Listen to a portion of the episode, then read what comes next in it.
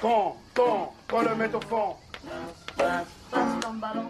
Salut les amis, salut tout le monde, c'est lundi, c'est Passe ton ballon, on est ensemble pour une heure d'émission. Merci d'être avec nous pour ce nouveau numéro de Passe ton ballon, votre rendez-vous foot et O M hebdomadaire. C'est la vingt-quatrième de l'émission aujourd'hui, vingt-quatre comme le numéro qu'on portait Rod Fanny, Jérémy Porcent-Clément, Laurent Bonnard, Philippe Christenval, Karim Daou, Jürgen Cavens ou encore le Gaïska Mengeta de Wish, j'ai nommé Alberto Rivera. Et oui, je suis entouré comme d'habitude par mes fidèles acolytes, à commencer par notre technicien en chef, positif au Covid, mais négatif quand il a essayé d'avoir le numéro de l'infirmière qui l'a soigné. Salut Idriss.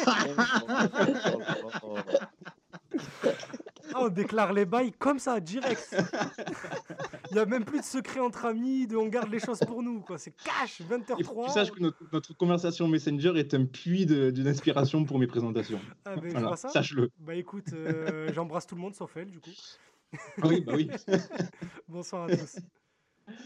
Avec nous également celui qui, tel le premier Roland Courbis venu, a joué les pompiers de service la semaine dernière pour me remplacer au pied levé brillamment. Ama, bonsoir Ama. Salut Mathieu, salut tout le monde. Euh, flatté que tu me compares à Roland Courbis qui est le spécialiste euh, du rôle euh, du pompier de, de service. L'émission commando. Et puis toujours fidèle au poste, celui qui doit faire face chaque jour à des questionnements perpétuels qui laisseraient rêveur Freud ou encore Jean-Paul Sartre, tel que est-ce qu'il n'y a que dans le sud qu'on dit ballon pour parler foot. Azir. Azir. Oh, toujours des, des présentations de haut niveau. Bonsoir tout le monde, et évidemment toujours très heureux d'être parmi vous. Les amis, aujourd'hui, c'est le deuxième épisode de notre série sur l'O M et ses rivalités. Après l'émission avec Damien Dole, qu'on salue sur la rivalité O M P S G, d'ailleurs, elle est disponible en podcast si vous voulez l'écouter. On va cette fois parler de Lyon, puisque, comme vous le savez, on est à quelques jours du match entre les deux Olympiques dimanche au Vélodrome. Et pour cela, on accueille Sofiane, présentateur émérite du Winamax F C sur Winamax T V et accessoirement supporter lyonnais. Salut Sofiane. Salut à tous, merci pour l'invitation. Et tu comptes continuer après cette présentation-là qui est exceptionnelle? On peut, on peut plier, on peut plier, on peut pas aller plus loin là. Bon, on peut arrêter là, mais bon, on va, on va quand même essayer de parler un peu de la rivalité. Merci d'avoir accepté notre invitation. Merci cas, à Sofiane. Vous. Merci d'être parmi nous. Euh, tu seras notre caution lyonnaise pour cette émission. D'ailleurs, bah, bravo pour ton courage de te jeter un peu dans la gueule du loup entre tous ces Marseillais. Euh... Mais, bon, on est gentils. Hein. Mais, on est, mais on est souvent à l'aise à Marseille, donc ça va. Ouais, ça commence. Il commence, il commence. On peut pas lui donner tort. Hein. T'as Samawar avec la grippe. Voilà, exactement, avec la chiasse, ouais. On va évoquer J'ai pas, voulu, j'ai pas voulu le dire comme ça, mais... ouais, c'est bon, ouais, bon. On va évoquer la rivalité entre l'O M et, et l'O L. Euh, nous souvenir également des, des confrontations ces dernières années, et puis euh, celle des, de la décennie aussi, où l'O L a enchaîné sept titres d'affilée, où on a connu, nous, Marseille, pas mal de déconvenus, les gars, euh, souvenez-vous. Euh, on, é- on évoquera ça dans, dans quelques minutes. Tout d'abord, les gars, on commence par un petit point O M, euh, sur le match de ce week-end et sur ce qui s'est passé au sein des groupes de supporters, euh, la semaine dernière. Euh, ce match face à Nantes, les gars, un débrief rapide. Euh... Azir, je te pose la question parce que je sais qu'Idriss et euh, Ama ne vont pas vouloir répondre. Est-ce que c'était pire que face à Bordeaux ? Est-ce que c'était pire que face à Bordeaux ? euh, Je ne sais même pas. En tout cas, c'est, c'est désespérant. Hein. C'est, dé- c'est désespérant comme, comme mes autres camarades aussi. Il n'y a pas vraiment euh, y a pas beaucoup de, d'enseignements à tirer, pas grand-chose à dire sur cette rencontre insipide pour parler correctement. C'est, voilà, c'est désespérant. Il y a eu un, un, un peu de mieux face à Nice, où euh, personnellement, voilà, j'ai trouvé que c'était une rencontre plutôt enthousiasmante. Ouais, c'est dommage qu'on fasse voilà, l'émission après Nantes et pas après Nice d'ailleurs. C'est dommage, c'est dommage qu'on fasse l'émission après Nantes et pas après Nice. Ouais, là, c'est, ça, c'est, franchement, on aurait eu un peu plus ouais, d'enthousiasme. Un peu plus de choses à dire. Mais, mais ouais, après, voilà, tu, malheureusement, voilà, l'irrégularité de cette équipe, la pauvreté dans le contenu, fait que tu retombes dans tes travers. Euh, face à Nantes et tu arrives à arracher la, le match nul, mais c'est encore c'est très très pauvre. Est-ce qu'il y a un phénomène ou un fatigué du match? Alors les fatigués, ah. je pense qu'il y en a beaucoup. Est-ce qu'on peut mettre en lumière une, une individualité peut-être sur ce match? Moi, euh... moi j'ai un fatigué du match, mais, euh, vas-y, vas-y. mais mais pour le mettre, il faut que je publie une vidéo que, que je vous ai envoyée cette semaine parce que euh, notre euh, notre Roland Courbis national Euh, Maïs euh, se lâche souvent devant les matchs, ce qui m'a, ah, exceptionnel. Ce qui m'a amené, ce qui m'a amené à l'enregistrer très souvent quand on regarde les matchs ensemble. Et j'ai, j'ai fait une petite compile de ces. Euh... Tu, tu peux pas nous le passer là euh, en, tu en, l'as fait, pas en fait, je peux le rajouter pour le live, donc les gens qui vont nous écouter vont l'entendre, mais vous, vous ne l'entendrez pas. Oh, oh mais qu'est-ce que c'est ça? C'est bon, hein. Allez, casse-toi, putain. Oh, il est mort, il est. Il est mort. Bravo, bravo Héroki. Allez, c'est bon, hein. Oh. Donc voilà, bah, si vous nous écoutez en podcast, euh, c'était ça. Voilà, donc voilà. Vous les avez écoutés. Du coup, une compilation de toutes ces remarques sur Sakai, et je peux, on peut pas faire mieux. Je vais brandir la menace de la R G P D, euh, la protection des données dans tout ça. Je suis enregistré à mon insu. Euh, mais sinon, pour, pour, reparler, non, pour ouais, parler plus sérieusement, le, le phénomène du match, ben on a, en ce moment, on a toujours envie de mettre Bouba Kamara, même s'il n'a pas été euh, à son, à son meilleur, euh, sous son meilleur visage pardon, sa, samedi. Il dégage tellement de, de, d'envie et tellement de personnalité dans cette équipe fade et transparente qu'on a toujours envie de le mettre en avant euh, plus particulièrement. Sofiane, je ne sais pas si tu as vu cette purge et si tu l'as si. vu, à quel moment tu as zappé. Si, si, je ne sais pas pourquoi j'ai regardé d'ailleurs. Mais, non, non, mais c'est, c'est, en regardant déjà le, la première mi-temps, c'est un sketch incroyable. Euh, sur le, le niveau technique des deux équipes, limite Nantes était un tout petit peu mieux techniquement devant avec Blas, sinon le reste de l'équipe marseillaise c'était très difficile. Donc, euh, et puis je me suis dit, putain, combien de matchs de Marseille j'ai vu cette saison où il n'y a absolument aucune production, alors que ce soit de, du côté de l'O M, mais aussi de l'équipe adverse. Donc je pense que dans, je pourrais rentrer dans un top cinq, je pourrais mettre bien trois matchs de l'O M où je me suis réellement fait chier cette, euh, cette année, facile. Et je me suis dit aussi un autre truc, c'est que, alors dites-moi si je me trompe, mais euh, euh, si le sujet chez vous a été un moment de dire est-ce qu'il faudrait finir la saison avec Nasser Largué, j'espère que ce genre de rencontre euh, fait changer les avis, dans le sens où hein, euh, là il faut un coup de boost, tu vois, il faut changer de coach. Je pense que c'est pas, c'est pas normal, euh, c'est, c'est pas une bonne idée de finir avec un mec euh, directeur du centre de formation, même s'il t'apporte un petit truc, qui t'apporte un petit changement de joueur devant parce que ça a un peu tourné. Mais globalement, là, il faut un coup de boost. Donc, euh, non, je ne peux a... pas croire que l'O M finisse avec lui la, f- la fin de saison. Ce n'est pas possible. Non, il n'en a jamais été question. Et même lui ne, mmh. ne, ne le voulait pas. Quand, euh, au début, le, le, le poste a été proposé à Anziani. Donc, naturellement, tu sais, de proposer le poste à l'entraîneur de la réserve. Anziani a tout de suite refusé parce qu'il ne voulait pas partir au feu. Et euh, derrière, euh, Jacques-Henri Hérault euh, a demandé, euh, enfin, demandé un peu euh, de manière... Euh, oppressante à Nasser Largué, vu que les deux sont les seuls titulaires du diplôme au club. Et du coup, euh, Largué y est allé, mais en vrai, il ne voulait même pas. Personne ne voulait y aller. Euh, personne ne voulait récupérer le groupe après Villas Boas, euh, après ça. Mmh. Et de toute mmh. façon, tout le monde savait que Longoria travaillait sur quelqu'un d'autre. Même Jacques-Henri Hérault, euh, avant que ça pète un peu dans tous les sens, avait commencé à préparer le terrain pour quelqu'un d'autre. Euh, j'avais parlé ici de, de l'hypothèse euh, Hervé Renard. Mais euh, sinon, il y avait eu d'autres, d'autres noms qui circulaient. Et Longoria a très vite euh, ciblé les noms de Sarri et, et Sampaoli. Et dès les débuts des discussions, on tout de suite fait comprendre que le nouveau coach n'arriverait pas la saison prochaine, mais très vite. C'est pour ça que je cherchais quelqu'un de libre. Mmh, mmh. Ah, mais d'ailleurs, je trouve, euh, même, je trouve ça exceptionnel, même à l'époque de, où vous alliez très mal et que Villas Boas était arrivé. Alors forcément, on pouvait dire... Euh, On pouvait lui, il euh, n'y avait pas que des points positifs dans sa carrière à Villas Boas, et je pense qu'on pouvait deviner que ça pouvait mal se terminer, comme ça c'est, comme ça c'est fini d'ailleurs. Mais globalement, à chaque fois que vous êtes dans la merde ou limite, tu as l'impression que vous êtes au fond du trou, il y a toujours ce, ce truc où vous arrivez tr- à trouver un coach intéressant. Je pense qu'aussi on pourra discuter euh, euh, des points positifs et négatifs de Sampaoli, mais arriver à récupérer un Sampaoli dans ce contexte-là, il ouais. y, y, y a plus de cyprès là, autour de votre stade et de votre centre d'entraînement. Arriver à récupérer un mec aussi, je, je trouve aussi intéressant, ça reste un... et c'était pareil d'ailleurs à, à l'époque de, de Marcelo Bielsa ouais, et après, à schéma. l'époque de Villas Boas. C'est le même schéma. C'est, c'est, il faut se rendre compte que il faut se rendre compte du côté un peu schizo de, de votre club, c'est qu'au fond du trou, tu as l'impression que ça ne remontera jamais.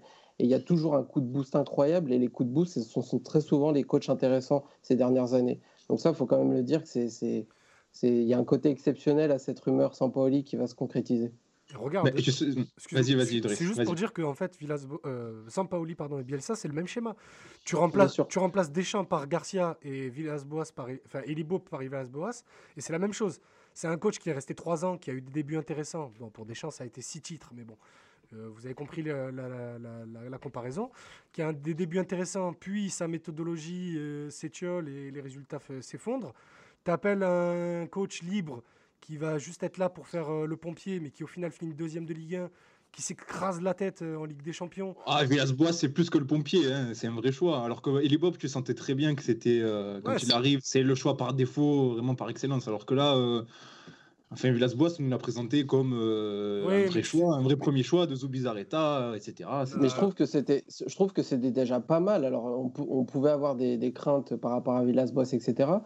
Mais le nombre de clubs qui arrivent à tirer, entre guillemets, des noms, des coachs intéressants, des coachs qui ont un background assez intéressant, alors que tu es dans la merde sportivement, institutionnellement, voilà, je pense que ça, c'est pas à négliger. Alors, ouais. Le problème, c'est que tu utilises très souvent des coachs intéressants pour mettre un coup de boost et que ça dure finalement pas longtemps. Bielsa un an, Villas Boas deux ans, Sampaoli on va voir combien de temps ça va durer. Mais en tout cas, il y a quand même un potentiel pour. Euh, tu, tu sens qu'il y a une attractivité qui ne baissera jamais. Et, et voilà, ça, euh, limite c'est un petit peu frustrant parce que tu te dis avec un peu plus de, de cohérence sportive, de cohérence au niveau de l'institution, tu peux te taper un vrai projet cohérent sur deux trois ans avec un bon coach. Justement, sur Sampaoli, les gars, euh, puisqu'on on est sur le coach, on va embrayer sur ça. Euh, est-ce que vous êtes hypé ? Est-ce que c'est le bon coach pour, pour l'O M tout de suite ? euh, Qu'est-ce qu'on pense du timing aussi ? euh, Ama, je sais que toi, le timing, tu n'étais pas forcément fan de le voir arriver tout de suite. Euh, ouais, euh, moi, je ne suis pas fan du timing, mais pas pour... Euh, comment dire ? euh, Pour euh, que ça soit cohérent dans mes paroles. En fait, c'est, j'ai pas envie qu'ils euh, viennent, qui se prennent des défaites parce qu'il va s'en prendre avec l'équipe qu'on a, et que d'un coup, tous les piranhas qui ne veulent pas d'entraîneurs un peu différents vont lui tomber dessus en lui disant « Ah, c'est ça Sampaoli, il est bon qu'à avoir des muscles et des tatouages. » Tu vois ce que je veux dire ? Alors que Bielsa, quand il était venu, on savait qu'il allait venir vers mars-avril, je ne me rappelle plus exactement. C'était avril, c'était et ensuite, le, le jour d'O M, avril. Le jour d'O M Ajaccio. Ouais, voilà.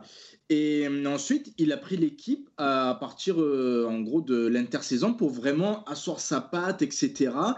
Et il n'a pas écorné son image, entre guillemets, avant. Là, j'ai peur qu'en perdant, je sais pas, moi, contre Metz, et cetera, il y a tous les médias qui commencent à lui tomber dessus. Et là, tu, il y a déjà une campagne de dénigrement avant même qu'il signe. Et ça me dérange. C'est en ce sens que je n'ai pas envie de le voir arriver de suite. Mais sinon, sur son profil, moi, perso, je suis extrêmement hypé. Ce qu'il a fait au Chili, c'est monstrueux. On a tendance à le minimiser. Et partout, je lis que Séville, ça a été un flop. Mais allez voir les matchs de Séville à l'époque où il entraînait, justement. Allez voir, justement, le jeu qu'avait notamment un Samir Nasri qui était retrouvé. Rien que ça. Mmh. Ouais, rien que ça, rien que pour ça, j'ai envie de le voir chez nous. Et, et je me permets de rebondir sur ça, euh, et je salue d'ailleurs l'ami euh, Max Vandrel euh, qui a, hier a posté, le, a publié un tweet avec euh, le lien de, des matchs de Sampaoli sur Footballia. Et euh, je me suis laissé tenter par le Séville Real Madrid euh, sous Sampaoli. Euh, j'ai regardé, bon, j'ai pas tout regardé, hein, j'ai regardé la dernière demi-heure.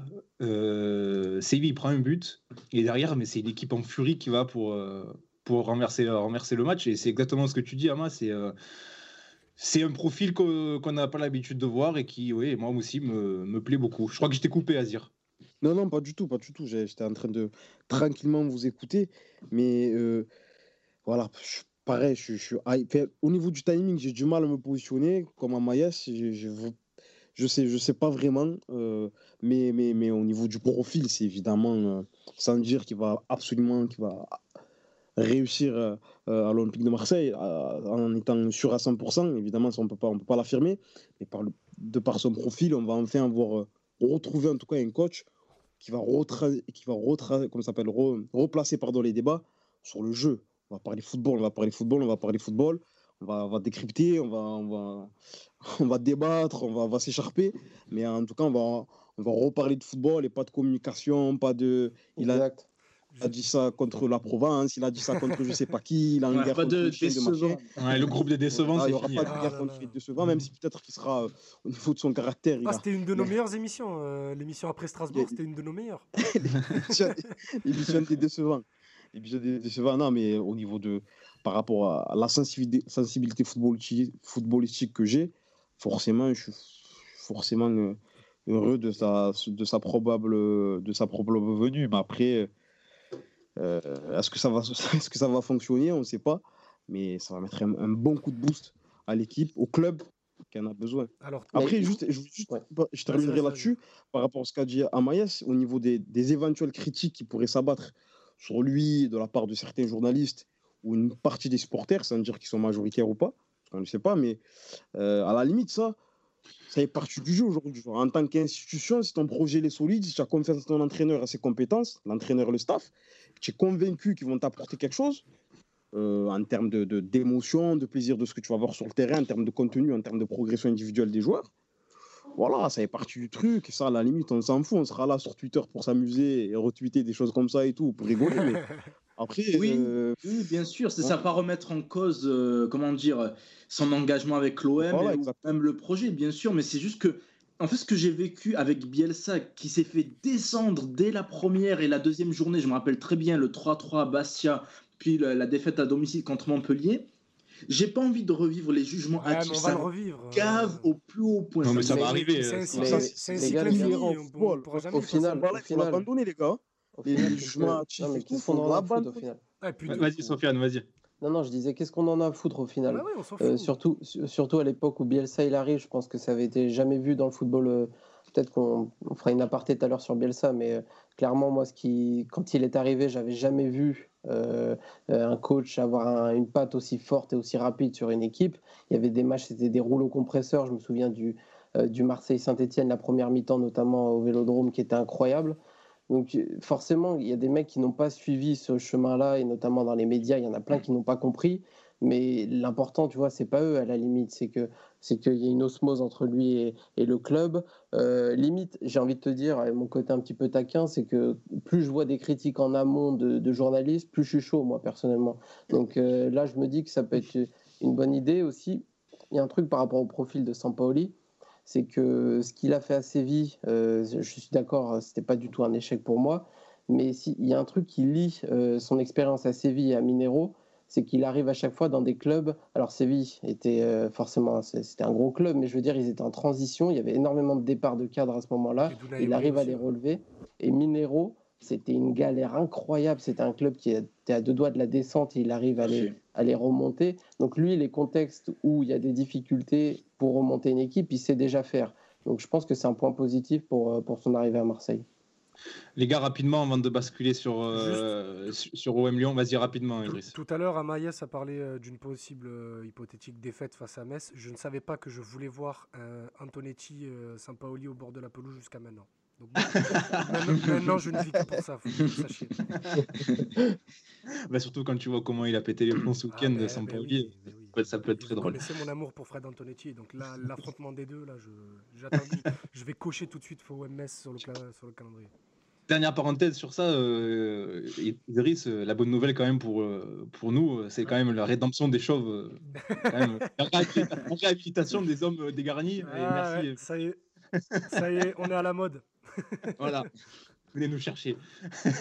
Les gars, rapidement, avant, avant de parler de la rivalité, euh, juste un point rapide sur ce qui s'est passé la semaine dernière, la conf des groupes de supporters. Euh, déjà, qu'est-ce que vous en avez pensé, euh, comment vous les avez trouvés, euh, c'est Christian Cataldo et, euh, et Rachid Zeroual qui ont, qui, ont, qui ont parlé essentiellement. Euh, comment, comment vous avez trouvé ça, les gars? euh, Digne et propre. Mmh. Je pense qu'ils ont fait ce qu'ils avaient à faire, histoire de ne de, de pas, de pas multiplier les interviews à X ou Y médias dans leur coin. Une conférence de presse a duré moins de vingt minutes. Ils ont dit ce qu'ils avaient à dire, le texte n'était pas loin d'être parfait. La première allocution, même si Christian avait quelques problèmes pour la lire. mais, euh, mais sinon, ouais, le texte n'était pas loin d'être parfait. Tout le monde les rejoint. Il n'y a pas eu une seule dissension. Rachid a pu mettre ses deux trois tacles habituels. S'il, s'il les avait pas fait, j'aurais été étonné. Donc euh, non, franchement, il n'y a rien à redire. Euh, y a, elle, est, elle est pas loin d'être parfaite.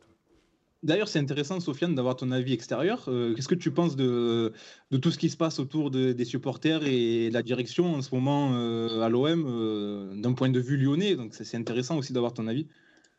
Ouais, plusieurs trucs, c'est, euh, c'est que ça met en avant, ça met en avant l'échec d'un homme, déjà ça c'est important. C'est que moi, quand il est arrivé, Jacques-Henri Hérault, sur les premières apparitions en conférence de presse, et cetera, j'avais trouvé ça très professionnel et je me suis dit, putain, enfin ils ont un gars euh, qui sait où il va, qui, qui est cohérent. Et on était pareil. Euh, et au... ouais, ouais, bien sûr, et je peux comprendre tous les mecs qui soient hypés, euh, surtout après les années compliquées euh, euh, du côté de Marseille. Tu avais envie de retrouver un mec euh, comme Pape Diouf et, fi- et finalement sur les dernières saisons, sur les débuts des années deux mille à aujourd'hui, c'est que tu as très, très peu de présidents qui ont été cohérents sur le, sur le long terme, hormis Pape Diouf. Et tu te dis, putain, il y a un nouveau gars, il est cohérent, lui, il, il parle bien, euh, il a une ligne directrice euh, correcte, et ça va bien se faire. Tu vois qu'au bout de, ça fait combien de temps, cinq ans, c'est ça, quatre ans euh, que, ouais, c'est ça, ouais. Ouais, c'est un échec, mmh. finalement. Donc ça, c'est une première chose. Une deuxième chose, du côté des, des, des supporters, euh, ça met en avant deux trucs. Le premier, c'est que je trouve ça très positif que l'ensemble, ou en tout cas la grande majorité des supporters chez vous, arrivent à se réunir et parler d'une même voix, ou en tout cas d'une voix euh, qu'on comprend, qu'on entend. Et ça, je trouve ça très positif. Euh, la deuxième chose, c'est que ça me fait penser aussi à Lyon à une époque, l'époque Genesio. Alors forcément, il n'y avait pas un, euh, il y avait pas un crash comme, euh, comme actuellement chez vous, où tout est, tout est, euh, tout est en lambeaux. Mais il y avait quand même des critiques du côté des supporters qui n'avaient été pas du tout entendues par le monde médiatique. Dans le sens où il disait, mais de quoi, je, je l'ai lu plein de fois, hein. D'ailleurs ça m'avait oui, bien chauffé, rappelle, c'était en quoi, en quoi les supporters se permettent de, de parler de la politique sportive du club. Et c'était le cas aussi même en interne, hein. Lacombe l'a dit, Aulas, et cetera. Et j'ai, et j'ai, et j'ai trouvé euh, ce parallèle à faire avec vous, euh, parce que j'ai vu aussi dans plein d'éditos et dans plein de réponses de journalistes que il y avait ce truc qui revenait. Pourquoi ils ouvrent leur gueule, euh, c'est pas eux de gérer, et cetera. Laissez les dirigeants gérer. Ouais, les dirigeants et... dirigent, les joueurs jouent, et les supporters Exactement. Et, et, et, ce, et ce côté-là, cette, cette petite voix qui est pour moi terrible, elle met en avant le truc, vous et Jacques-Henri Hérault, c'est cuit, mais aussi il y a une incompréhension incroyable entre les, la, la majorité, des, ou en tout cas une bonne partie des journalistes, et ce que les supporters recherchent aujourd'hui. Donc euh, ça, c'est, je pense que ça met bien en évidence ces deux choses-là. Après, si je puis me permettre, pour avoir la... Vas-y, vas-y, vas-y, conclue, et après on passe à la rivalité. Bah c'est, pour, c'est pour rebondir sur ce que dit Sofiane, c'est la, la différence entre les deux cas, c'est que, euh, sans rentrer dans le Jean-Michel Aulas, omnipotent, tout ça, y a, mmh. les journalistes qui suivent l'Olympique Lyonnais sont souvent à sa botte. Il y avait eu bah, tout ce qu'il y a eu, bah, Winamax en plus, vous savez de quoi je parle, avec Hervé Penaud, qui, mmh. qui était détaché, Lyon, euh, détaché à Lyon à, à cette époque-là. Euh, tu me couperas ça au montage. Hein. Juridiquement, on n'a pas le droit d'en parler. Mais euh, bref, et, et Barthes et tout ça, là, tout, euh, tous les journalistes qui tournent autour de l'O L. Et ouais. ce, qui, ce qui n'existe pas à Marseille, que ce soit avec ouais. Jacques-Henri Hérault ou, ou avec les anciens présidents, la plupart des médias ici, non pas qu'ils veulent, euh, qu'ils veuillent rester absolument indépendants, c'est que ce sont de vrais supporters. Il y a de vrais médias de supporters, comme le Phocéen et le Football Club de Marseille, Mmh. qui, qui, euh, qui, euh, qui ont leur fonds de commerce pardon, sur, sur le, la complaisance avec les supporters et la voix populaire. Ce qui n'existe pas forcément à Lyon, avec un média Peut-être. comme euh, Olympique mmh. et Lyonnais, par exemple. Bien sûr. Bien sûr, bien sûr. Non, mais c'est, c'est clair. Après, c'était plus le lien entre... Oui, oui j'ai compris. Euh, je pense j'ai compris le, mépris, le, mépris, le mépris d'une bonne partie du monde médiatique par rapport à ce que les supporters demandent. Ouais. Et au final, ça n'a pas été compris parce que tu en as plein qui... Je me rappelle d'un édito dans l'équipe notamment, euh, où on expliquait qu'ils gueulaient parce que les résultats sportifs, euh, alors que les résultats sportifs récents étaient un petit peu mieux. Mais tu as envie de leur dire, mais ça n'a absolument rien à voir. Tu vois, c'est, c'est un problème entre la communication d'un homme, euh, son lien avec le club, la façon dont il crache sur les employés, et cetera, et, et, et les supporters du club. Et ça, c'est très difficile aujourd'hui pour pas mal de gens qui sont extérieurs au club de comprendre ce que veulent vraiment les supporters. Et ça met bien en avant cette histoire... Euh, qui est allé très très loin chez vous, euh, ça met bien en avant ce, ouais, cette incompréhension entre les deux parties. Les gars, on passe à la rivalité, euh, le sujet principal de, de cette émission. Euh, donc, comme vous le savez, Marseille-Lyon euh, ce dimanche euh, au Vélodrome, euh, qui sera l'occasion de, de, de revoir à nouveau ce, ce choc et cette rivalité qui, qui est grandissante hein, depuis ces dernières saisons.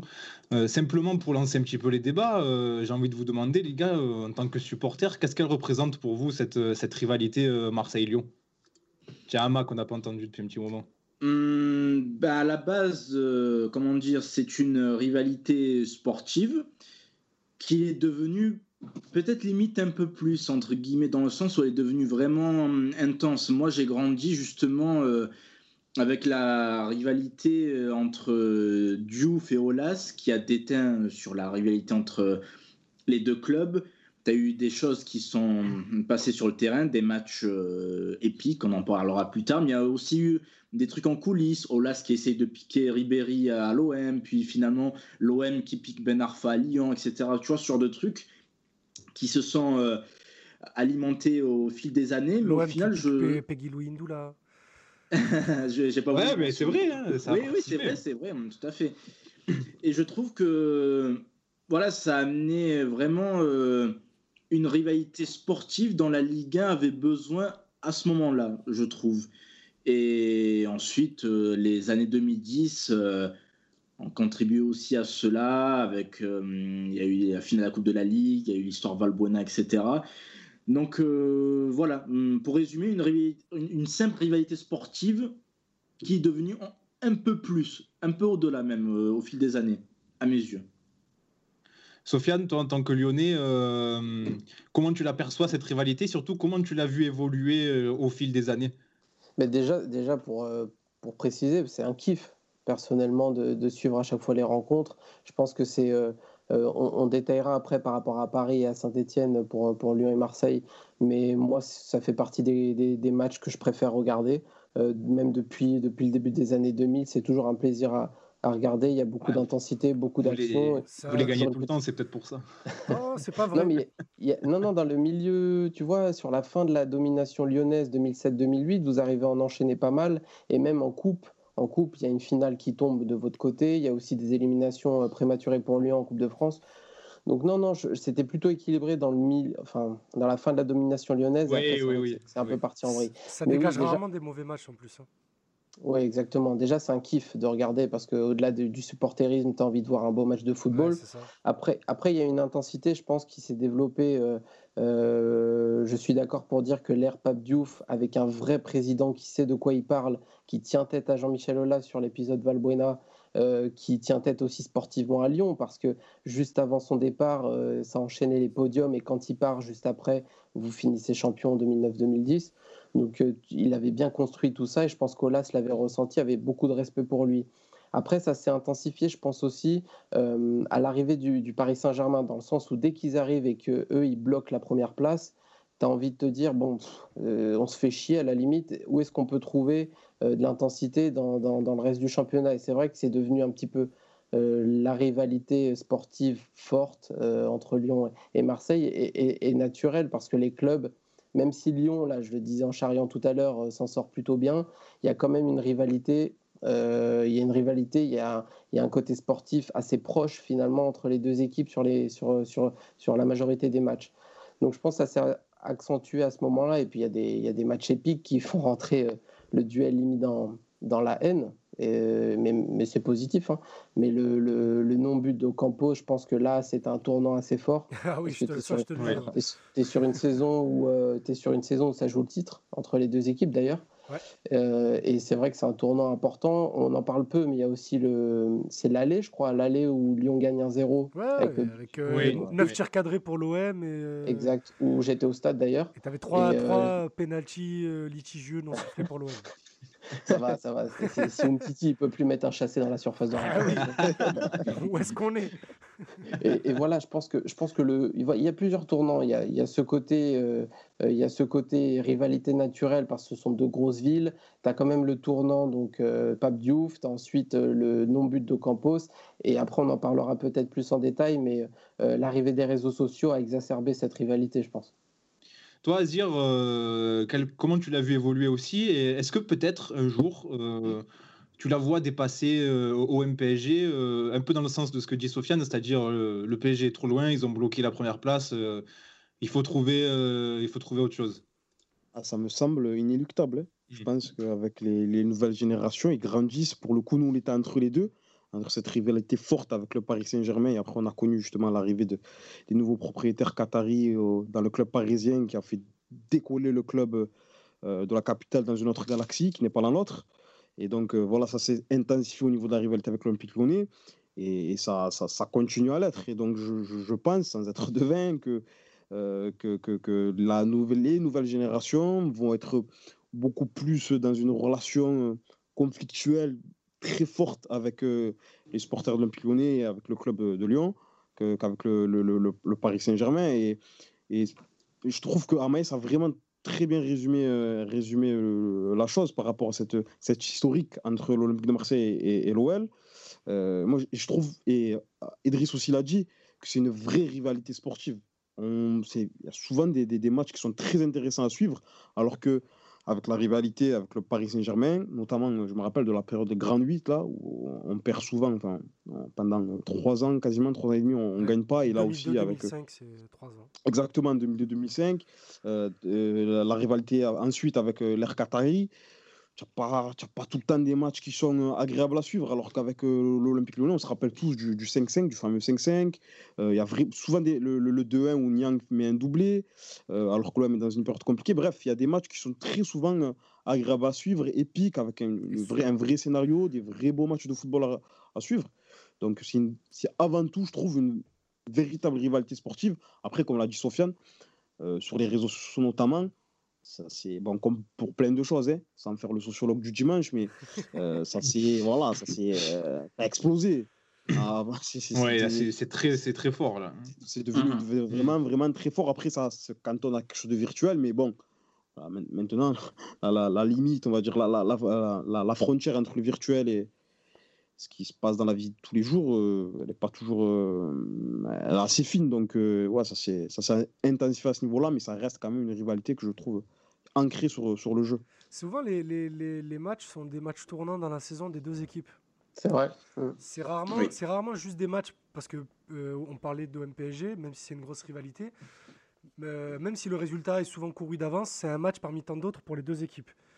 Pour O M Lyon, c'est un match qui peut définir euh, le, les, les, les, les dix de suite. Dans, dans les saisons des deux équipes, là, tout de suite, je pense à la saison deux mille seize deux mille dix-sept, où Lyon, euh, Lyon nous en met trois chez eux début janvier. Et derrière, ils enchaînent une grosse série avec le match face à la Roma aussi euh, en, en Europa League. Une grosse série du euh, sept ou huit victoires d'affilée avec Genesio, avec notamment ce but de Valbuena à la, la dernière minute sur Mandanda. Et nous, derrière, c'est la, la saison du rachat. C'est la période où on commence à prendre euh, une petite défaite à Metz par-ci, une défaite au Vélodrome par-là. C'est souvent des matchs qui, qui définissent euh, les saisons des deux équipes. On a une excellente question dans le chat de nos amis des remplaçants qui nous disent euh, « Peut-on encore parler de rivalité alors qu'aucune émission n'est consacrée aux Lyonnais sur l'excellente chaîne W neuf ?» c'est, c'est vrai qu'on peut se poser la question. On salue d'ailleurs tous ceux qui sont dans le chat, euh, notamment Thomas Bonavent, hein, Sofiane, ton, ton collègue, oh, mon ami. Euh, ton ami. On salue Léo, euh, Lucas qui sont là, Jonathan. N'hésitez pas à poser vos questions, Oula, t'as pas on, on, les, on les relèvera. Et Cisco, je ne l'ai pas vu, il est là, je ne l'ai oui, pas vu. Là, désolé, il a, il a dit bonsoir. Salut Cisco, n'hésite pas à poser des questions aussi. Euh, une question pour toi, Sofiane, d'ailleurs. Euh, on parlait de O M P S G, mais euh, on peut aussi évoquer euh, le derby contre, contre Saint-Etienne. Est-ce que, est-ce que ce, cette rivalité O M-Lyon euh, peut un jour supplanter celle avec les Verts ? Est-ce que c'est déjà le cas ? euh, Comment tu comparerais les deux ? Non, franchement, ça me paraît compliqué parce qu'il y a un truc... Euh, c'est différent déjà. C'est différent, oui. Ouais, c'est, c'est, c'est dur à expliquer parce que quand t'es pas lyonnais, tu peux peut-être pas forcément comprendre, mais, mais là, ça continue encore aujourd'hui. Les petits, dans les clubs, euh, ils savent très bien, ceux qui jouent au foot très jeunes, que, que la rivalité, c'est Saint-Etienne. Il y a toujours ce truc qui est rabâché, qui est répété. Même à Lyon, ça l'est toujours dans les équipes de jeunes. Les Lyon-Saint-Etienne, c'est, c'est vraiment le match mis en avant. Donc je pense que ça ne changera pas, ou en tout cas pas d'ici longtemps. C'est que c'est un truc viscéral entre, entre Lyon et Saint-Etienne, vraiment. Après, Lyon-Marseille, je pense que les, les Lyonnais, la majorité des Lyonnais savent aujourd'hui que le vrai match sportif avec enjeu très très fort et, et, et rivalité sportive réelle, c'est Lyon-Marseille. Mais je suis sûr, si tu fais un, si tu fais un sondage euh, chez, chez les Lyonnais, que la grande majorité, tu diras Lyon, Lyon-Saint-Etienne. Et juste pour faire un, mon sociologue du dimanche aussi, euh, de mon côté, c'est qu'on euh, parlait tout à l'heure de la rivalité euh, Marseille-P S G. Mais en, en réalité, je pense que la rivalité Marseille-Lyon, elle est beaucoup plus naturelle. En tout cas, elle est beaucoup plus sincère. Parce que celle Marseille-P S G, au final, c'est Canal qui, euh, qui la met en avant en premier. Après, bien sûr, il y a, il y a une cohérence sportive. Parce qu'à l'époque, il y a, il y a Marseille qui est un grand européen. Et Paris aussi, euh, euh, et Paris aussi est une bonne équipe qui sort des années quatre-vingt-dix avec un, un titre aussi européen. Mais c'est quand même construit. Du côté de Lyon et Marseille, au final... de c'est, c'est très lié, les deux clubs sont très liés, surtout sur la période Aulas, parce que c'est Tapie qui lance Aulas quelque part en quatre-vingt-sept, c'est lui qui le, qui le met limite à la tête de, de Lyon, et il y a pas, un lien... C'est même pas limite, c'est... Ouais, c'est, c'est lui qui c'est fait lui campagne qui pousse, pour lui, ouais, ouais, exactement. Donc il, il, le premier match de D un à la remontée, euh, à la remontée de Lyon en D un, c'est un, Marseille, c'est un Lyon-Marseille d'ailleurs que vous gagnez quatre à un avec la grosse équipe, mais je pense que il y a un côté frère-ennemi qui est réel depuis l'arrivée d'Aulas en, en quatre-vingt-sept, qui est beaucoup plus sincère que, que la rivalité O M P S G, même si bien sûr elle existe et elle n'est pas à renier du tout.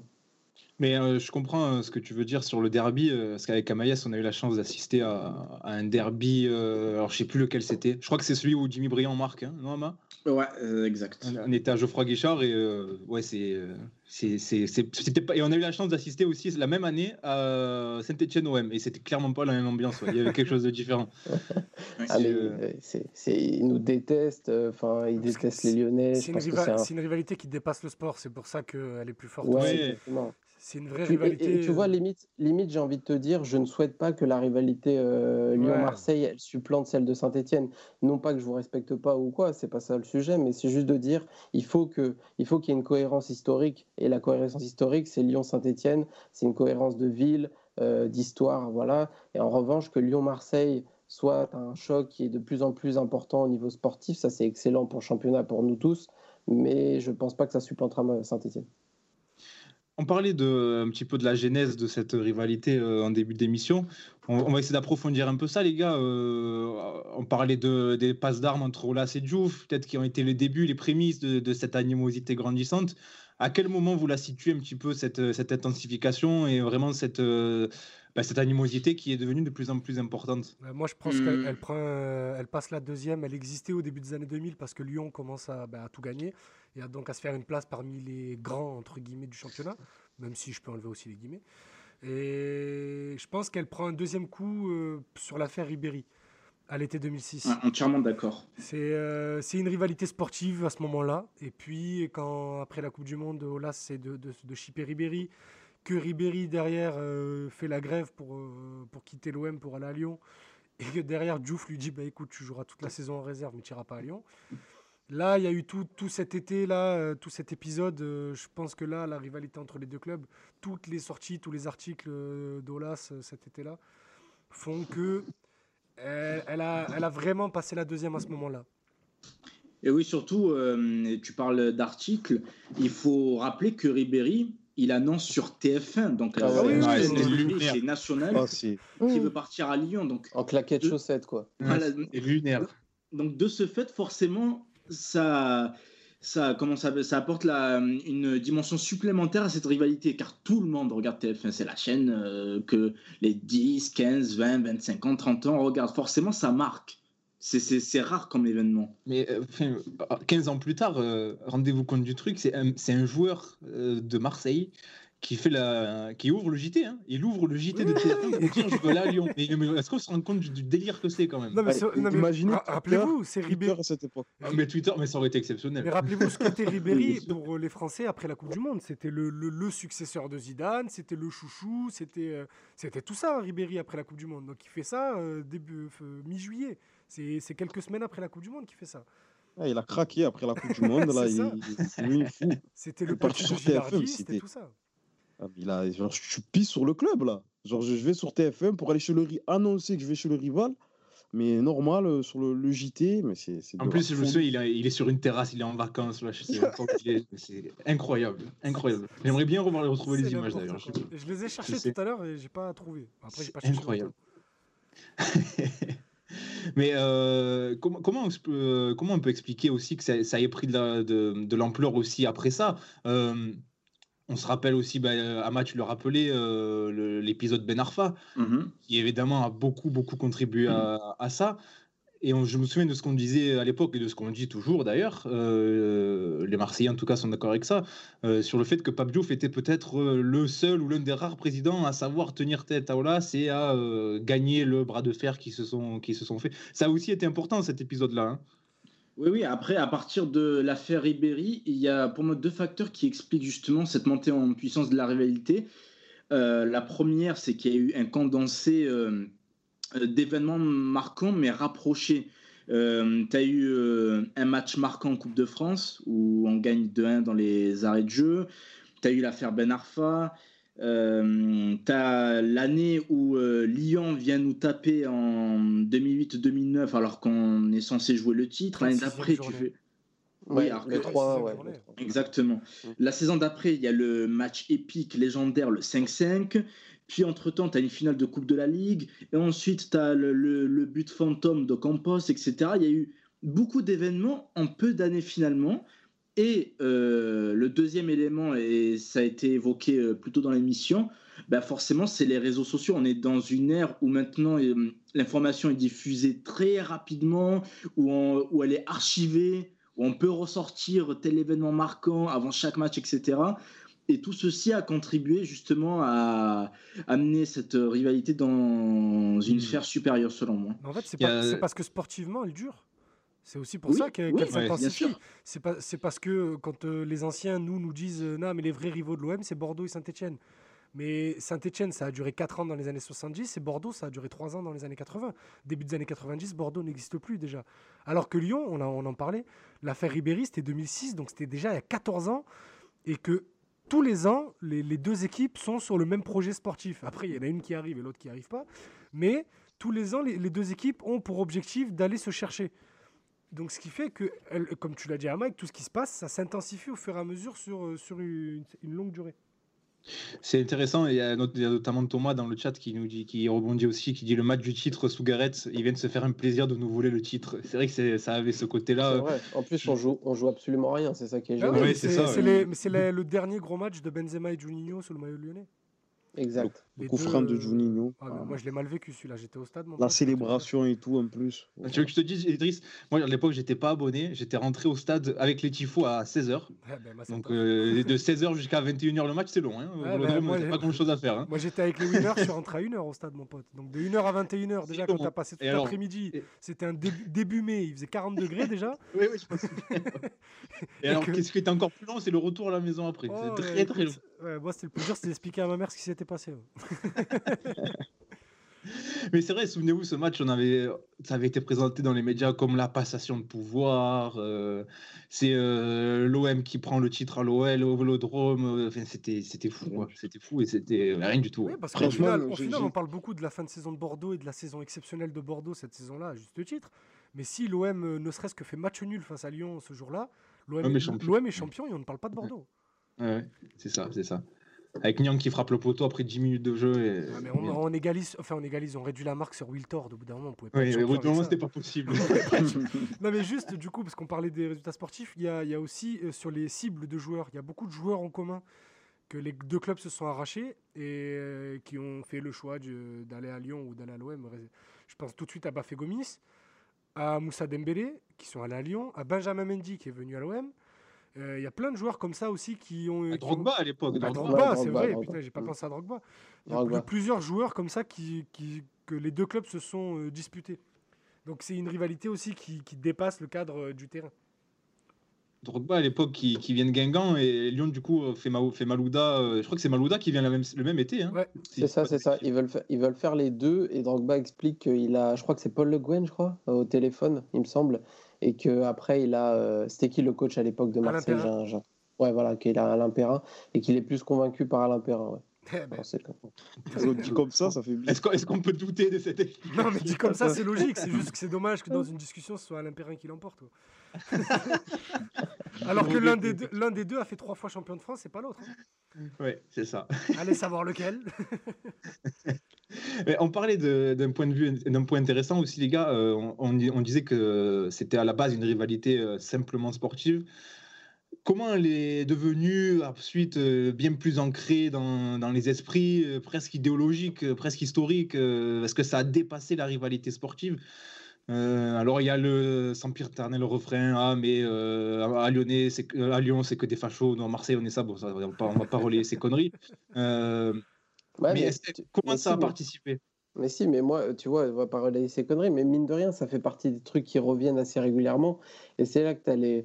T'as le, t'as le côté réseaux sociaux qui est très important, c'est que ça participe à, à catégoriser certains clubs avec des clichés qui reviennent assez régulièrement. Euh, et je pense que ça, tu vois, ça a ancré le truc. En plus, médiatiquement, je crois qu'il y a le terme Olympico qui est assez récent finalement. Euh, il y a un storytelling autour de ça. Je pense qu'ils l'ont bien compris et ça renforce cette idée-là. Mais faut pas, faut, je pense qu'il ne faut pas mésestimer tous ces trucs clichés qui reviennent.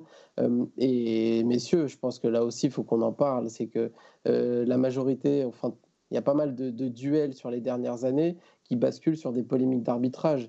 Et mine de rien, même si on pourra discuter de chaque cas, et je suis totalement ouvert pour, pour le faire, on va passer trois heures d'émission, mais c'est pas grave, mais euh, c'est, c'est, pour, c'est pour expliquer que sur les réseaux sociaux, cette thématique-là, notamment euh, chez certains euh, supporters plutôt influents chez, euh, du côté de l'Olympique de Marseille, cette thématique revient énormément et surtout elle marche beaucoup.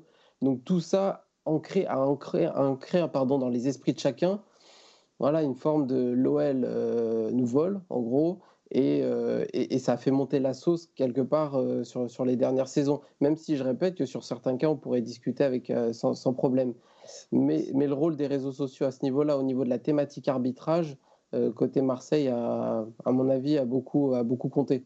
C'est une spécialité de la Team O M, on a beaucoup de Pascal Garibian en herbe qui, ah ouais, non, mais... qui se décompte le nombre de fautes sifflées de, d'un côté et de l'autre. Mais c'est, c'est, là, c'est... c'est là aussi, je l'avais expliqué une fois en émission, je ne sais pas si ça avait été bien compris, euh, c'est que cette thématique arbitrage, en soi, on peut en discuter, mais le problème, c'est qu'elle elle débouche très souvent sur rien du tout. Le seul truc sur lequel tu peux déboucher ce, ce sujet, c'est de finir et de dire il y a un complot contre tel ou tel club, ce qu'on n'arrivera malheureusement jamais à prouver, euh, ou en tout cas, il faudrait des preuves claires. Et, et, et ce que je veux dire aussi par là, c'est que euh, elle a, elle a pompé beaucoup d'énergie à Marseille, même avant les duels contre Lyon, où ils se trompaient de combat, ils pensaient vraiment qu'il y avait quelque chose contre, contre, contre Marseille. C'était le cas sur un match où, notamment, je crois que c'est contre Valbuena, où c'est Alessandrini, je crois, qui pète un boulon et qui prend, qui prend carton rouge. Il y a toujours des trucs parasites avant les rencontres qui font que Marseille sort très rapidement des matchs. Et ce que je voulais dire, c'est que ce truc monté en épingle, notamment sur les réseaux sociaux, euh, de, de, comment dire, de, de complot anti-Marseille quand ça joue Lyon, ça a beaucoup parasité l'esprit des joueurs, à mon avis, sur pas mal de rencontres. Et c'est aussi la raison pour laquelle il y a très peu de, de, de victoires sur les dernières années. Je pense que c'est à, c'est à lier. Oui, mais les réseaux sociaux, de toute façon, c'est un, c'est un thème qu'on allait aborder aussi. Ils ont eu une incidence claire sur cette rivalité, n'ont fait que l'exacerber. Alors, ça reste du virtuel, comme tu disais, Sofiane, mais ça, ça a participé à, au, à, à, à cette animosité. Euh, sûr, ouais.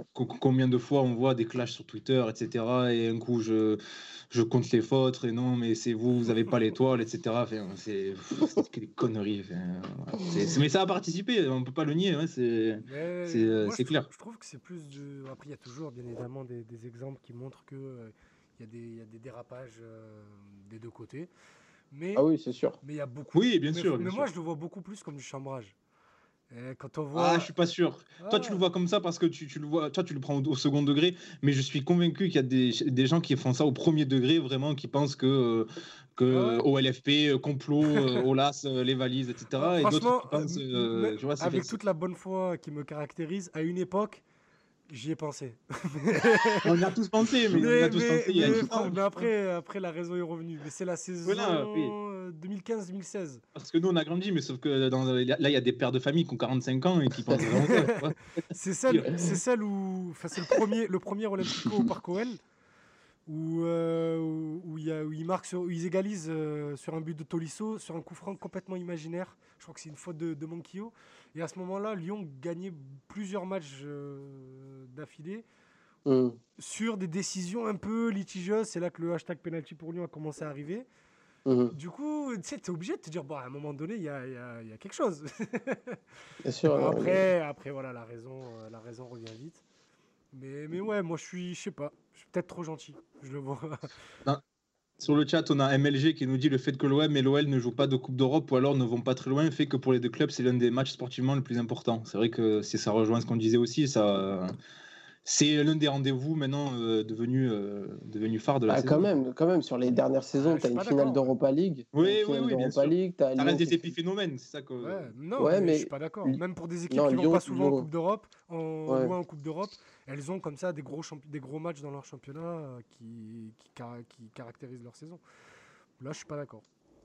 Et puis, et puis ce qui a ancré aussi le, le truc fortement, et euh, bon, Aulas s'est un petit peu calmé là, sur les derniers mois, dernières saisons, mais il était très coutumier, notamment sur, le, sur la période La Brune.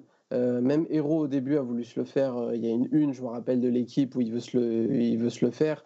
C'est que Aulas, même si on pourrait trouver à redire, et moi, j'ai, plein de fois, j'ai critiqué ses sorties, il n'y a pas de problème, mais c'est qu'il arrive à sortir le président de l'O M de son rôle. en tout cas tu vois qu'il le disperse un petit peu au niveau de la communication, l'autre pense qu'il peut lui rentrer dedans et finit toujours perdant.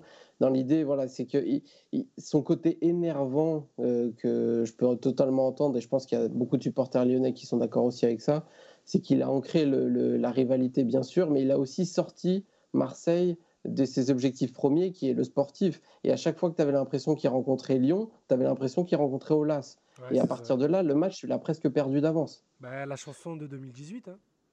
Bien sûr. La, la mm-hmm. chanson, le tube de l'été deux mille dix-huit, hein, désolé. Bah après, ça, tu ça, t'étais obligé. Ça, ça t'étais obligé. Mais, mais complètement. Oui, alors, mais complètement. Mais, mais, ju- mais juste, c'est pas, mais c'est pas l'Olympique lyonnais, c'est Jean-Michel Aulas, la chanson. Voilà. Et c'est, c'est là que c'est intéressant, c'est que finalement, cette finale de Ligue Europa en deux mille dix-huit euh, à Lyon, C'est un, c'est un épisode de cette rivalité, alors que le, finalement, c'est pas, l'O L n'est pas concerné directement, c'est juste que ça se déroule dans son stade. Ouais, après, tu vas manger dans son frigo quand même. Ah oui, c'est oui un, petit peu, un petit peu, mais ce que je veux dire, c'est que l'O L n'est pas acteur principal. Je veux dire, c'est une finale de Ligue Europa qui joue dans son stade. Je, je c'est peux, pas un fait de match. De, je de... peux te dire, non, mais là, tu dis n'est pas concerné. Moi, je vais te dire comment je l'ai vécu.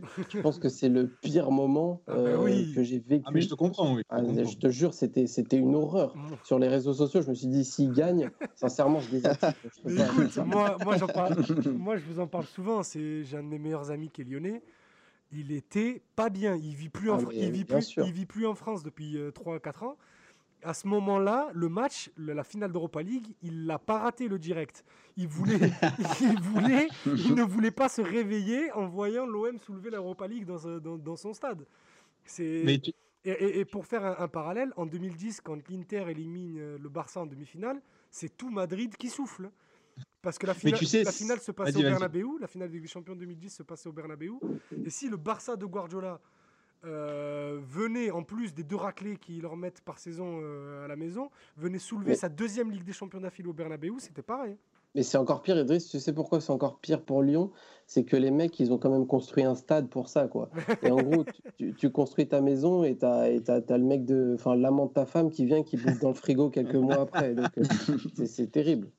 Surtout que, pas, surtout que là aussi, au-delà donc, du symbole que l'O M ait joué euh, une finale européenne à Lyon, ce match aussi, enfin l'après-match a aussi créé une polémique avec tous les stickers qui ont été collés sur... Euh, Euh, l'espèce de lion là qui est devant le stade, je sais pas comment ça s'appelle, et du coup forcément Aulas il est dans son rôle, il en a fait des caisses en disant ouais dégradation du stade non, machin désolé, et cetera. Désolé de te reprendre Ama, mais moi l'interview d'Aulas euh, sur la chaîne L'Équipe, je crois que c'est deux jours après, qui vient de dire ils ont chié dans le stade trois, trois ans après je m'en suis toujours pas remis. Ben écoute, quand j'étais en train de parler là ça m'a traversé l'esprit, après je, j'ai dit que je, je voulais tenir ma langue mais finalement tu l'as pas.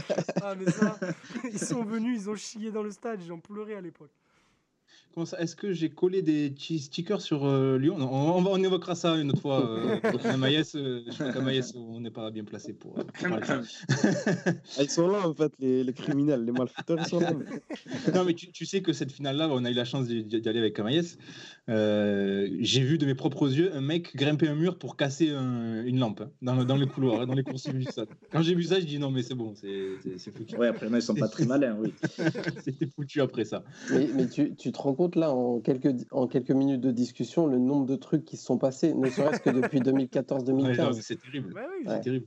Un truc de fou. Et une question qui fâche un petit peu peut-être pour toi, Sofiane, mais bon, oh, je, oui, je oui. balance, c'est Idriss hein, qui, qui, qui a proposé cette, cette thématique. Donc je la pose. Ah ouais. Est-ce qu'il n'y a pas chez les Lyonnais peut-être un, un, un, complexe un complexe d'infériorité des, compte tenu de l'histoire, notamment européenne, de l'O M que...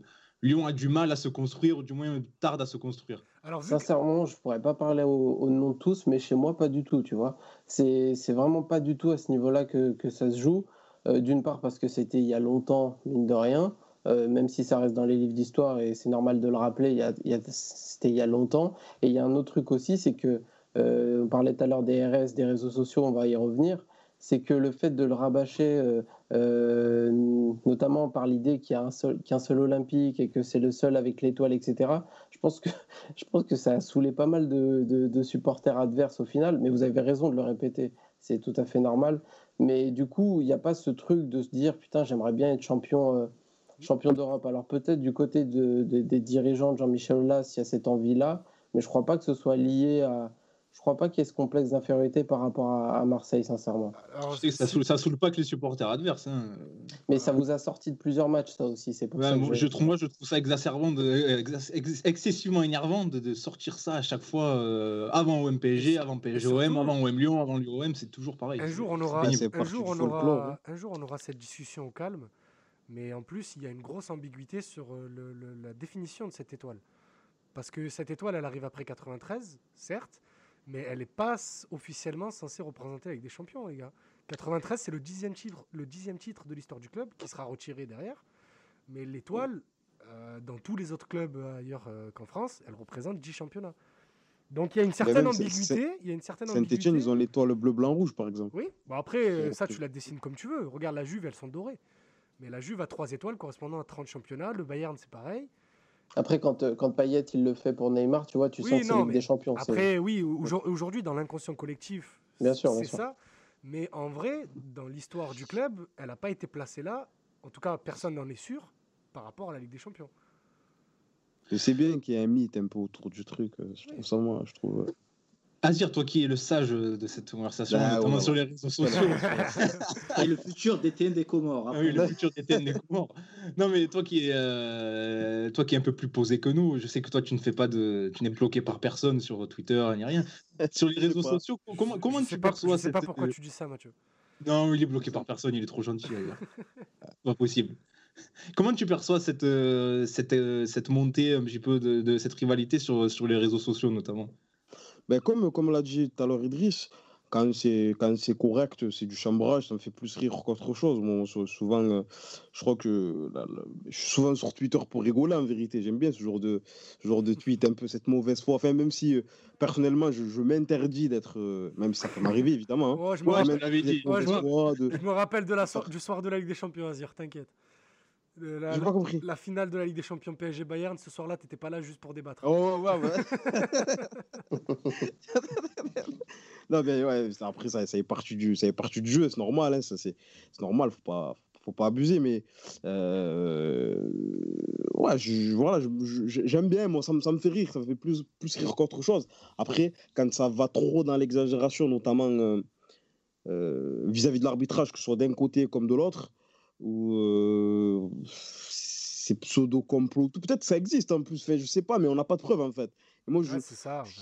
c'est, c'est, je, je, j'aime pas être rentré dans ça, et surtout, par exemple, concernant l'arbitrage, c'est une, euh, voilà, une exigence que je m'impose en tant qu'éducateur et quand j'étais joueur aussi, et maintenant en tant qu'observateur, euh, je, je, je déteste parler d'arbitrage. Après, ça veut pas dire qu'il faut pas en parler, c'est une posture que j'ai, mais ça veut pas dire que c'est forcément la bonne ou qu'il faut absolument me suivre dans cette, dans cette démarche-là. Moi, je fais mais tout je, ce que tu fais, toi. Souvent énergivore, souvent fatigant. Exactement. Dis, ouais, mais nous, on n'a pas eu ça. L'autre, il va dire, oui, mais nous, on n'a pas eu ça. Mais avant, il s'est passé ça. Mais ah, c'est bon. Donc, en fait, c'est mais, alors qu'on peut...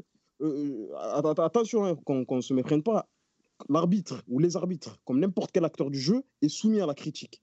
On peut dire qu'il n'a pas été bon dans telle action, il n'a pas été bon dans, dans le match, quoi, et cetera.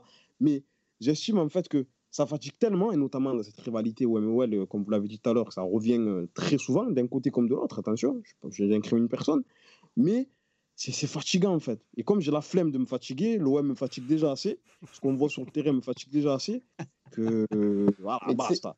Il y, y a un autre truc aussi, il euh, y a un autre truc où, où moi, quand je vois les, les critiques, euh, certains Marseillais sur les arbitres, euh, ou cette, ce complot alimenté, et cetera, moi je me rappelle toujours de ce qu'on vivait en tant que Lyonnais à l'adolescence et le nombre de sorties de Jean-Michel Aulas sur les arbitres qui n'avaient rien à voir avec Marseille. Hein. C'était tout le temps, tout le temps, tout le temps, vestiaire arbitre à la mi-temps, vestiaire arbitre, et cetera. Et, et déjà à l'époque, ça me choquait. Alors quand on est sorti de cette période-là, je me suis dit mais jamais de la vie, jamais de la vie, il faut qu'on voit le foot de cette manière-là. Et je pense que, tu vois, dans la communauté de Lyonnais que, que je suis et qu'on voit régulièrement, c'est que cette question de l'arbitrage, elle n'existe pratiquement jamais. Tu vois, il n'y a, a jamais cette volonté d'aller chercher la petite bête et tout, sauf, sauf sur le Marseille-Lyon où les Marseillais, ils, tiennent, ils nous tiennent la main, limite. Viens voir deux secondes, on va discuter de ça. et, et, et tu rentres forcément dans le jeu. Mais le nombre de fois, je me suis pris la tête avec des Marseillais sur ce sujet-là. Tu essayes de leur expliquer. Et puis toi aussi, tu deviens complètement névrosé. Tu dis, putain, ils me prennent la tête. Et tu rentres dans une posture, et cetera. Et au final, tu parles jamais de jeu.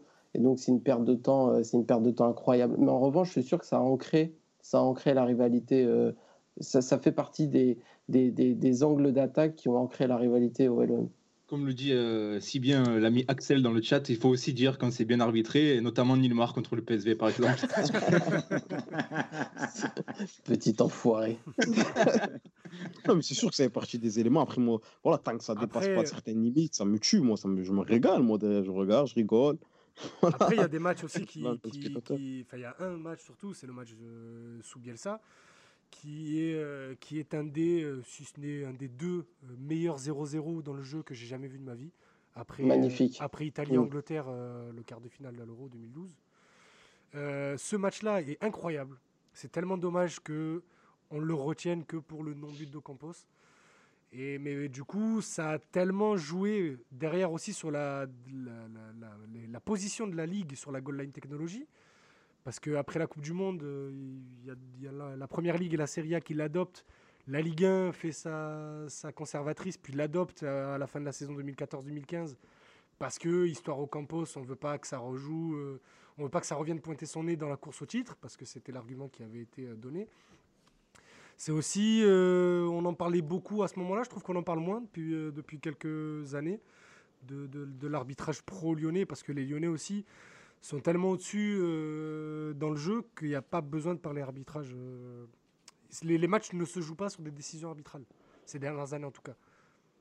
Quand ils nous mettent deux zéro l'année deux mille dix-sept deux mille dix-huit, oui, avec ouais. les buts de Mariano, ouais. voilà, ils sont juste meilleurs que nous. Et voilà. mmh. Surtout que ouais. sur le but d'Ocampos, il y a faute hein, d'Ocampos. Mais bref. Euh, Alors, je pense que ça, c'est impossible d'avoir euh, non, c'est impossible un Marseillais de savoir, qui, parce qui dira il n'y a pas but et un Lyonnais qui dit c'est impossible. Non, non mais, mais parce oui, qu'en plus, il mais... y, y a ceux qui vont te dire aussi comment tu veux que l'arbitre le voit parce qu'il a l'angle de la ouais. surface. Donc, il ne peut même pas voir qu'il y ait faute ou que, ou que le ballon soit rentré. Ah, y a, y a, j'ai, j'ai, j'ai vu un Marseillais, il a inventé une formule mathématique pour calculer l'angle du ballon. non, mais c'est... bien sûr. Non, mais ça, c'est un tournant, c'est un tournant incroyable ce match, c'est un tournant ah oui. sur la rivalité, elle est, il est fou. Pour parler de, pour parler de jeu, c'est, je pense que c'est un des deux, trois, parce que je les ai pas tous vus, mais meilleurs matchs. Ah, de, c'était un grand match. Ouais, match de Tolisso match. Sous le maillot de Lyonnais ce soir-là, moi, il m'avait explosé aux yeux. Il avait été incroyable ce soir-là, Tolisso. Ouais, c'était et, un grand match. Et tu vois, je pense que là, sur le coup aussi, cette saison-là, ce qui a, euh, ce qui est particulier, c'est qu'au final, à la fin de cette rencontre, on s'est tous crachés dessus mutuellement. Mais moi, de, dans ma T L, en tout cas dans ceux que je suivais, côté lyonnais, et surtout moi, je vais parler pour moi-même, c'est qu'il y avait un énorme respect pour, euh, pour cette saison de Marseille. Tu vois, pour Marcelo Bielsa, euh, moi, je n'ai pas eu peur de le dire, que euh, le tournant, un des tournants de ma façon de penser foot, il est là. Tu vois, la saison de, de Bielsa, euh, la découverte du mec, parce qu'avant, je, je savais qu'il existait, mais je n'avais pas approfondi du tout. Après cette saison-là, j'avais regardé tout ce qu'il avait fait, sa façon de penser tactique, et cetera. Je pense que ça a été un tournant pour le championnat français, son arrivée. Et cette saison-là, il y a un énorme respect sportif entre les deux clubs. Alors forcément, les deux matchs, ça se passe bien pour Lyon. Donc, euh, tu as plus euh, du côté marseillais, tu as plus la haine par rapport à l'O L. Mais de ce que j'ai lu de cette période-là, et je pense que ça me paraît aussi évident, c'est qu'il y avait... Euh, ça a marqué un tournant dans, dans, dans l'histoire récente du championnat français. Il y a aussi... Euh, c'est la seule année, moi, dernière, dernièrement, où je me suis dit, il y a un mec qui nous parle de foot, ce qui n'était pas le cas de Villas Boas, par exemple. Il y a un mec qui nous propose euh, un rendu terrain incroyable en quelques mois, ce que je n'avais jamais vu. Et c'est pour ça aussi que cette saison, elle est particulière, où tu joues le titre avec Marseille euh, presque jusqu'à la fin, et puis c'est finalement Paris qui s'en sort. C'est que c'est une des meilleures saisons, euh, je pense que c'est la, la post-titre O L, c'est la meilleure saison. Euh, et, et Lyon et O M étaient largement impliqués dedans, quoi. On va, ça tombe bien qu'on, qu'on commence à parler de, de, de nos souvenirs. On, on va essayer de, de, d'évoquer un petit peu les, les faits marquants de ces derniers euh, Marseille-Lyon et Lyon-Marseille. On parlait d'Ocampos euh, deux mille quinze, la saison Bielsa. Il y a un autre événement qui forcément va revenir très vite, c'est euh, le retour de Valbuena, les gars, euh, qui, est, qui a aussi été très, très important. Euh, déjà, ben, toi, en, en tant que Marseillais, on sait comment on l'a vécu, mais toi, Sofiane, en tant que Lyonnais dans le camp d'en face, comment, comment tu as vécu cette soirée-là, ce retour de Valbuena, le vélodrome euh, surchauffé, euh, beaucoup trop même, comment tu avais vécu ça? ah, juste, Déjà, je vais préciser que Valbuena à Lyon, même s'il n'a pas été ridicule du tout, euh, moi, de mon côté, j'ai, j'ai jamais euh, apprécié son passage, en tout cas, j'ai jamais apprécié vraiment le joueur, même si je reconnais que c'est quand même exceptionnel son mental et ce qu'il a fait à Lyon durant la période, malgré tous les, En gros, en gros, il était détesté par Marseille et du côté lyonnais, il y avait quand même des a priori forts au début. Ça rappelle Rudi Garcia un peu. Ouais, exactement, exactement.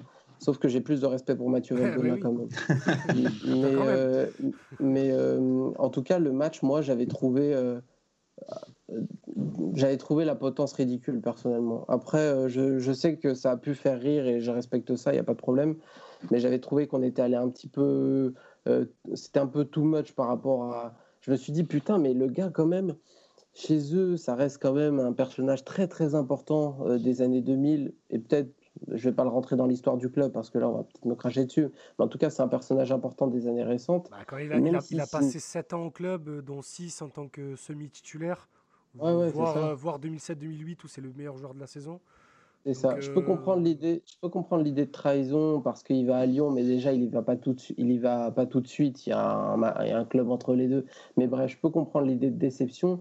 Mais la, la violence, la violence de l'image, tu vois, par rapport finalement à, à la réalité sportive, j'avais trouvé ça largement too much. Et en plus, je me suis dit, sincèrement, j'étais avec un collègue à l'époque euh, lyonnais. Il y avait un Marseillais avec moi aussi. Je lui ai dit, ça va vous sortir du match. Ça va vous sortir forcément de la rencontre.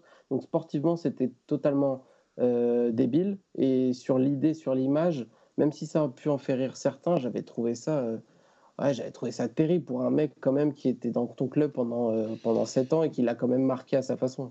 Pas tellement, en plus, tout, ça, ouais, ça les a pas sortis du match hein, ce jour-là. Ah si, je suis d'accord. Ah si, ah, quand ouais. même. Non, t'as Alessandrini qui prend le rouge, t'as Rekik ça... qui fait, bon il marque mais il fait n'importe ah, quoi. Ah si, si, si, du, du, du stade ça se voyait que les joueurs ils voulaient juste ouais, lui... C'était... Ah, ils voulaient le défoncer. Ouais. Moi, je trouve, mais je trouve que aussi l'ambiance a aussi joué contre, enfin, contre les Lyonnais du coup, parce que je vous rappelle que le match se finit un partout, et moi j'ai le souvenir... Euh, du match où l'O M maîtrise la deuxième mi-temps à dix contre onze. Non, en fait, c'est, c'est comment dire, il y a eu deux périodes. Avant le carton rouge d'Alessandrini, ça joue clairement contre l'équipe parce que voilà, je le répète, il cherchait à faire tomber Valbuena. Oui, et en plus, à un moment, à un moment, Mendy rate tellement sa, sa, son attaque sur Valbuena que Beauvu part seul au but et il touche le poteau. Mais exactement. Mais ensuite, justement, quand ils prennent le carton rouge, là, ils se sont dit merde. Euh, là, on s'est mis dans la merde. Euh, il faut quand même qu'on reprenne le fil du match. Et c'est là où le soutien, par contre, du public a été important. Ils ont puisé les, les ressources pour revenir dans le match. Bah, surtout, il y a une longue mi-temps. Hein. Je ne sais pas si vous vous rappelez, mais la mi-temps. Oui, le match était interrompu. Ouais. Euh, sur le but, sur le but lyonnais, je crois qu'il y a, un, il y a, il y a une bouteille de bière qui ouais, passe à deux centimètres oui, de la tête oui, oui. de, de la casette. Non, mais moi, moi, dans mes souvenirs, j'avais pas apprécié. Après, c'est peut-être mon côté euh, fleur. Euh... fleur bleue et romantique là, et, et petite nature. Mais j'avais pas, j'avais pas aimé, moi, cette rencontre. Sincèrement, j'avais pas pris un gros plaisir. Ah, moi, et ces dernières saisons, j'ai rarement vu le stade chauffé à blanc comme, euh, comme lors de ce match-là. C'était, oui, c'était, d'abord, a... euh, c'était d'abord dans le mauvais sens et après, euh, ça, euh, ah, écoute, ça, moi, comme ça a été tout. Ça avait été, c'était tout moi, ouais. J'étais en école. D'accord, si, s'ils arrivent à égaliser, c'est en grande partie... Des fois, l'expression peut-être douzièmement, mais peut-être un peu galva- galvané, mmh. galvaudée, pardon. Ah, mais, mais, mais là, euh, là ils ont été, ils sont, il y avait vraiment le douzième homme qui a poussé les joueurs pour aller arracher cette, cette égalisation. Moi, j'étais... Oui, surtout pendant, le, le, pendant l'arrêt du match, justement, où ça a duré je, enfin, une éternité, mais le stade n'a pas arrêté. Le stade n'a pas arrêté de chanter. Franchement, euh, je ne sais pas si on va faire les matchs les plus marquants après, je ne sais pas si on aura le temps, mais là, pour le coup... Le Marseille-Lyon qui m'a le plus marqué au stade et de très très très loin, c'est celui-là. Il y avait une ambiance de malade mental. C'est l'une des ambiances les plus fortes que j'ai connues dans ma vie. Oh. Mais toi, tu avais eu des acouphènes, non ? Je crois pendant un mois après. C'est ça, oui, vraiment. Parce qu'il y, y, y avait un zgeg, là, si je peux me... Merci à moi. Qui m'avait pété l'oreille en sifflant tout le match. Un, un son aigu. Et ensuite, ben, pendant un mois, j'ai eu des acouphènes. Voilà. Ouais, j'ai, moi, je l'avais, j'étais en deuxième année d'école de journalisme. C'était la veille de la rentrée. Et j'avais, du coup, j'avais pas pu aller au stade parce que j'essayais d'être sérieux à l'époque. Et j'avais vécu le match avec mon pote dans sa résidence étudiante. On était deux dans un dix mètres carrés. Alors écoutez-moi, quand on a vu la potence, déjà on a popé. Quand on a vu le début du match, on a sauté. Et quand Rekik envoie Valbuena par terre, on s'est, on s'est jeté contre les murs. On avait vécu le match intensément. Je l'embrasse d'ailleurs. Je, il va écouter l'émission en replay. Mais franchement, moi j'avais surkiffé l'atmosphère de ce match. On et aura d'ailleurs un, un débat euh, prochainement dans ces émissions sur Valbuena. Je sais qu'Idriss et moi, on est d'accord sur le fait que la rancœur a disparu envers, ce, moi, envers Mathieu. Ouais, elle avait disparu. Je sais que euh, dans cette conversation, il y en aura qui ne seront pas forcément d'accord et qui l'ont encore. Mais on en fera une thématique, euh, le, oui, la, la, une thématique. La legacy des joueurs passés, parce que vous savez que j'attends toujours qu'on ait le débat en live sur Gignac. Donc, euh... on n'aura pas ce débat. Euh... Si, bien, il sera, il sera, il sera trop passionné, c'est pas possible. Bien sûr qu'on aura ce débat. On fera, on fera une émission euh, le, le, les anciens joueurs et leur, leur héritage. Sur, oui, sur, bah, sur... ça, ça, ça bon, va être passionné. On, on fera une réunion euh, hors antenne. Ouais, c'est ça, voilà. On va pas embêter les gens avec ça. Les gars, il reste dix minutes d'émission. Comme Ama l'a suggéré, il a fait une passe décisive. On va essayer de retenir le, le Marseille-Lyon ou Lyon-Marseille qui nous a qui nous a marqué le plus, dont on se souvient tout de suite. Euh, Sofiane, si je te dis Marseille-Lyon, Lyon-Marseille, c'est quel match qui te vient en premier? euh, Lyon-Marseille, mais il est récent, donc on va penser que ça fait footix un peu, mais le trois deux au Vélodrome. Le ah non, ce n'est pas foutu, je te comprends. Le trois deux au Vélodrome, pour, pour plusieurs raisons, avec le but de Depay. C'est la première, euh, tu, tu débutes le match, on est au fond du seau, dans l'idée où, si vous gagnez, je crois, vous prenez huit points d'avance. Ouais, exactement. Euh, ouais. Ouais.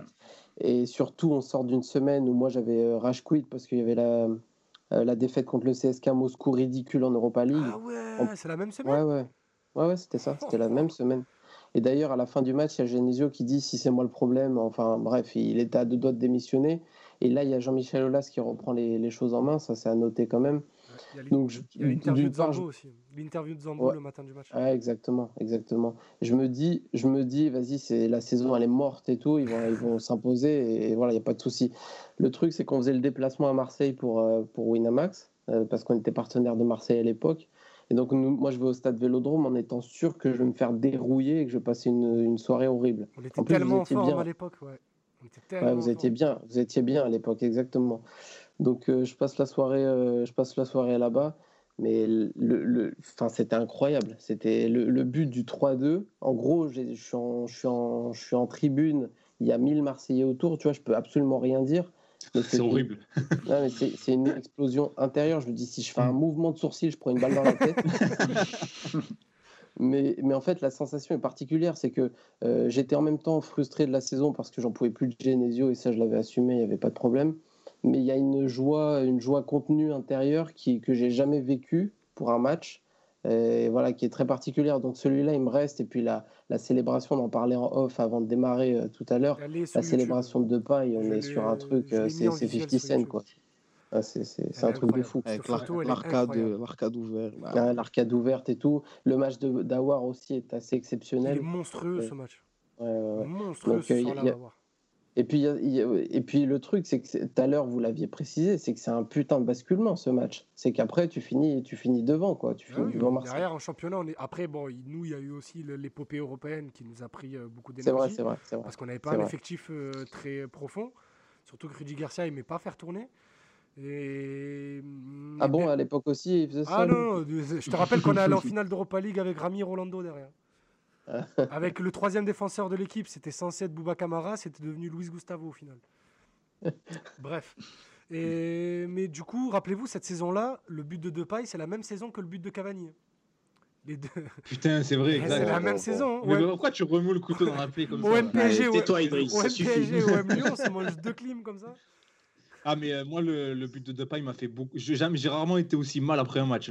J'étais la marche funèbre pour rentrer chez moi. Et après en plus le, le, le cirque de Rami qui veut se pêcher devant quarante-six caméras, trente-huit mecs de la sécurité. Ah, ça, drôle, comme... ça.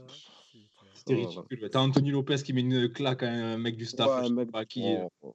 C'était ridicule. Ouais, non, mais c'était le pire ridicule. C'est qu'il met une claque à un mec du staff. Il y a Rani Berbachi juste à côté. Pour ceux qui connaissent un peu le, l'univers marseillais, il a bien choisi son camp. il, a, il a bien choisi lequel des deux il fallait, il fallait toucher. Azir, est-ce que tu as un Marseille-Lyon, Lyon-Marseille marquant là, qui te vient tout de suite à l'esprit? euh, Le Marseille-Lyon de la saison deux mille sept deux mille huit avec un, un doublé de Niang. Si ah oui, de... ouais, doublé de Niang et, et, de, et oui, un but oui. de Cissé. Ce match, il est revu je ne sais pas combien de fois sur M T V et même il, est sur, il traîne sur Internet. Là. Je l'ai revu assez, assez récemment. Pfff. Et, et en plus, côté lyonnais, Ben Arfa fait probablement le meilleur match de sa carrière en, en entrant en jeu. Alors, ce match, il est, euh, il est fabuleux. C'est un vrai beau match de foot. Il y a, une, il y a une, évidemment une ambiance qui est, qui est exceptionnelle. Et tu as un O M qui joue comme. Euh, J'aime bien que l'O M gagne tout le temps. On gagnait l'aller aussi, non? Ouais, on prend six points cette année-là. Avec euh, euh, grâce aussi, à on est en grande difficulté. Grâce à Kleber Anderson, euh, match aller. Je m'en rappelle, c'est bon, c'est bon, tais-toi. Qui donne, Nyang, qui donne le penalty à Nyang et qui glisse euh, sur le deuxième but. Nyang avait déjà été exceptionnel. Ouais, ce match, euh, ce match euh, ouais, il m'a bien marqué. Il m'a bien marqué parce qu'en plus, j'ai l'impression qu'il le passait souvent sur M T V, ce match. Bah, donc, cette année-là, on gagnait pas beaucoup les gros matchs. Donc, euh... je regardais donc euh... ah mais c'était un grand match ouais. C'est euh, en plus euh, c'est les, buts, les deux premiers buts viennent coup sur coup je crois au oui, bout de... il euh, y a une minute d'écart. Canal est en ouais, train de monter ouais, le ouais. ralenti du premier que le deuxième ouais. et on est déjà devant ouais, la surface. C'était tellement des buts pleins de rage, pleins de tu vois de, de, de conquérants. C'est ça que j'aimais trop, le, le but de Cissé là, bah, bah, et la Nyang, puissance le... Nyang, Nyang, euh, Nyang il aimait trop Lyon hein. Ouais, ouais, d'ailleurs, c'est une question que je voulais te poser, Sofiane. J'avais discuté avec un Lyonnais une fois qui, qui m'avait dit mais moi je détestais jouer contre Nyang parce qu'il ah, était trop... une horreur. C'est une horreur, mais j'ai regardé, j'ai fait mon travail juste avant, là je regardais le nombre de buts qu'il nous a mis en douze matchs, il en, il en met huit, c'est ça. C'est énorme. C'est son troisième club préféré après Nancy et Lille. Et je me suis dit, putain, en fait, ouais, c'est... Mais il y, y a trois joueurs, moi, quand euh, on, même sur la période domination de Lyon, je détestais rencontrer, lui c'était le numéro un. C'était euh, c'était Eto'o, Drogba dans une même personne, il était intouchable. et, et donc, Drogba non, dans non, les gros lui, matchs, il était incroyable. Ah ouais, t'as Nyang, je me chiais dessus aussi quand il y avait Djibril Cissé à Auxerre, à chaque fois j'avais l'impression qu'il allait en planter un, il y avait Paoletta aussi à Paris, mais Nyang c'est le numéro un et je pense qu'on en discutait avec Yanis, euh, Yanis Elbé, euh, un supporter lyonnais aussi, ouais, et avec d'autres, je pense que si tu poses la question du joueur qui nous a fait le plus cauchemarder, et Nyang il est, il est numéro un dans la majorité des mecs, c'est sûr. Ama, ton, ton Marseille-Lyon fétiche, ton Marseille-Lyon préféré? Non, non, mais je vais rester sur le même avec, euh, à la limite, un peu moins de, de vulgarité. Mais euh, en fait, je vais surtout détailler mon propos. C'est donc, euh, pour ceux qui n'étaient pas là en début d'émission, c'est le Marseille-Lyon un un et le retour de Valbuena euh, au stade Vélodrome. Il y a eu l'avant-match. On savait qu'il allait y avoir un truc contre Valbuena, mais on ne savait pas euh, qu'est-ce qu'il y a à voir. Je ne sais pas si vous vous rappelez, justement. C'était une sorte mmh. de surprise, même en arrivant au stade dans les virages. On ne savait pas quel allait être le tifo. Finalement, ce n'était pas un tifo, c'était la, la potence. Et ensuite, je me répète, mais le bruit qu'il y a eu ce soir-là, c'est un truc de malade. Et j'insiste, ça fait des années que je suis abonné en virage. J'ai, j'ai jamais vu autant de haine concentrée envers une même personne, mais vraiment véridique. Je pense que, Et je je pense, pense que c'est historique, on ne le reverra plus. Euh... C'est historique. En fait, je pense que cette haine était à la hauteur de l'amour qu'emportait pour Valbuena, qui avait tout pour... entrer vraiment, pour le coup, je pense, dans la légende de l'O M. Si tu es resté encore deux, trois, quatre années de plus, je pense que ce n'est pas un terme galvaudé. Et comme l'a rappelé Idriss, il est resté sept ou huit saisons à l'O M, ça fait déjà beaucoup, surtout sept ans dans la période moderne, ça fait beaucoup. Et bref, donc il y a eu ce contest contre Valbuena, le carton rouge débile d'Alessandrini qui a débranché son cerveau. Tu as eu ensuite Rekik qui veut l'envoyer dans les tribunes et ça a soulevé tout le stade. Et ensuite, il y a l'arrêt du match qui a duré quasiment donc, euh, trois quarts d'heure, comme l'a rappelé Idriss euh, la dernière fois, euh, tout à l'heure. Pardon, c'est quasiment du jamais vu, ça aussi, tu vois, un arrêt aussi lent. Euh, est-ce qu'on va arrêter le match, et cetera. Je me rappelle, on, on était dans les tribunes, la connexion à l'époque dans le stade n'était pas forcément bien. Qu'est-ce qui se passe? Regardez, allez voir sur Twitter, qu'est-ce qu'ils disent, et cetera. On ne savait pas, mais ça continue à chanter en même temps. Et au final, on revient. Alors que voilà, en soi, la saison sportive, elle était nulle à chier. Ah, c'est horrible. Ce... Ouais. C'est juste que ce match, il était incroyable en termes d'ambiance. Et c'est pour ça que je l'ai choisi plus que, que le cinq cinq qui était rocambolesque au niveau sportif, ou alors même le trois un, euh, année deux mille huit deux mille neuf, où Lyon vient nous mettre la clim pour le, champi... pour le titre de champion. Voilà pourquoi j'ai choisi euh, ce match-là en particulier. Tu, tu sais, le cinq cinq, je ne suis pas sûr que tu aies beaucoup de supporters lyonnais et marseillais qui te le diront, euh, qui ont kiffé ce match. C'est pas un vrai beau match, en fait. Moi, moi, moi, moi j'étais hyper pas... frustré après ce match et... parce que tu mènes quatre à deux euh, à dix minutes de la fin et tu ne gagnes pas ce match. Et les Lyonnais vont être euh, frustrés de ne pas le gagner alors qu'ils font tout pour le renverser euh, jusqu'au ouais, bout. En, en gros, on sait, on sait qu'on a marqué l'histoire, mais vas-y, flemme d'en reparler. Ouais, voilà, ouais, c'est ça, ça le... exactement. exactement. Puis, franchement, les, les buts sont moches en plus. C'est à part la contre-attaque sur le but de Bastos. Le, euh. le but de Chérou, il y a une grosse faute de main de Lloris. Le but d'Embia, il est moche, c'est un cafouillage. On a dit qu'on n'en parlait pas, Idriss. Ah, mais, là, mais, mais là, je me rends compte avec le, le, le match d'Amaïs qu'on a, on a fait arrêter plein de rencontres en deux mille, nous, entre Metz, Saint-Etienne. Même là, là je, avec je me demande. De Garcia. Ouais, je me demande si c'est pas nous le problème au final. Bastia, non, ça s'est pas arrêté à Bastia avec le Lopez. Si, si, tout à fait. Ouais. si, si, si. C'est le premier, c'est le premier match où un club rentre chez lui sous escorte du G I G N quand même. Hein. C'est incroyable, c'est incroyable. Idriss, ton match marquant, ton euh... Marseille-Lyon marquant. Alors moi, c'est euh... c'est le match de Coupe de France, huitième de finale de Coupe de France deux mille sept. Euh, Lyon vient au Vélodrome euh, alors que trois mois avant, il nous en a mis quatre euh, dans le même stade. Et euh, Lyon est bien évidemment favori. Ils viennent avec l'équipe type, aucun blessé, aucun suspendu, j'ai revérifié. L'O M arrive avec son équipe type, euh, Armada, euh, offensive, euh, Cissé, Niang, Ribéry, euh, Nasri euh, en quatuor offensif. Avec bien évidemment Modeste Mbami et Salomon Elenbe en double pivot. Parce que Lorixana jouait derrière avec Zoubar, avec Abibey et Taïwo sur les côtés. Et Lyon domine. Lyon ouvre le score même sur un but de Chris. Euh, c'est la quatre-vingt-cinquième, sixième. Euh, Pagis, Maoulida et je ne sais plus qui sont rentrés en jeu. Et, et là, derrière, tu ne sais pas ce qui se passe. Centre complètement pourri de Niang. Pagis fait une reprise complètement pourrie à l'entrée de la surface. Il égalise. Sur l'action d'après, le Vélodrome, moi je vous rappelle, à l'époque, j'ai onze ans. Le Vélodrome est dans un état volcanique.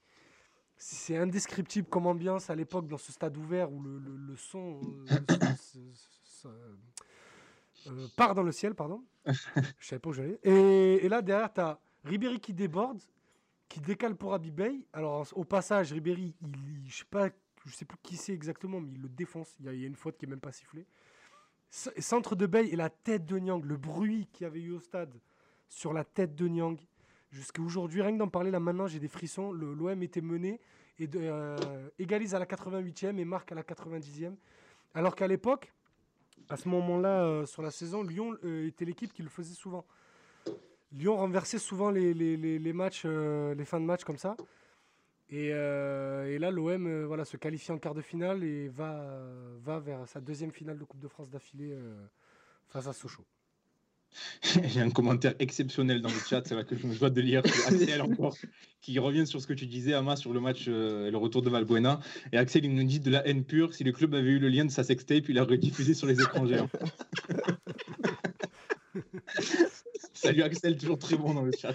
Et lui, lui, il est incroyable. Est-ce que c'est, c'est, c'est Axel O M ou pas? Alors, je, je crois que oui. Hein. Je, ah, si, Axel, confirme-nous si c'est toi euh, dans le chat. Ça, ça, je, ça démasqué, je crois. Vu, vu, vu le baiser que c'est, je pense que c'est oui, que lui. Ça, ça lui ressemble. En tout cas, oui. c'est, son, lui ressemble. C'est, c'est sa plume. C'est sa patte, ouais. Là, c'est sa patte. On a perdu un peu. Sacré Axel. Les gars, bon, allez, je vous donne mon, je vous donne mon, mon Marseille-Lyon marquant. C'est celui de la saison deux mille neuf deux mille dix, la saison du titre. Euh, cette victoire deux à un euh, avec euh, des buts de Caboret et Taïwo. Euh, grand moment, un hein, grand buteur. Euh, ouverture du score de, de Caboret sur une frappe déviée, euh, un peu pourrie. Et puis c'est Taïwo qui, euh, qui redonne l'avantage à l'O M là, avec une grosse frappe sur, sur un corner. Moi j'ai retenu ce match déjà parce que l'ambiance était folle aussi. Énorme ambiance, et surtout, rappelez-vous, on sort là du, de ce match, on sort d'une élimination, euh, Benfica.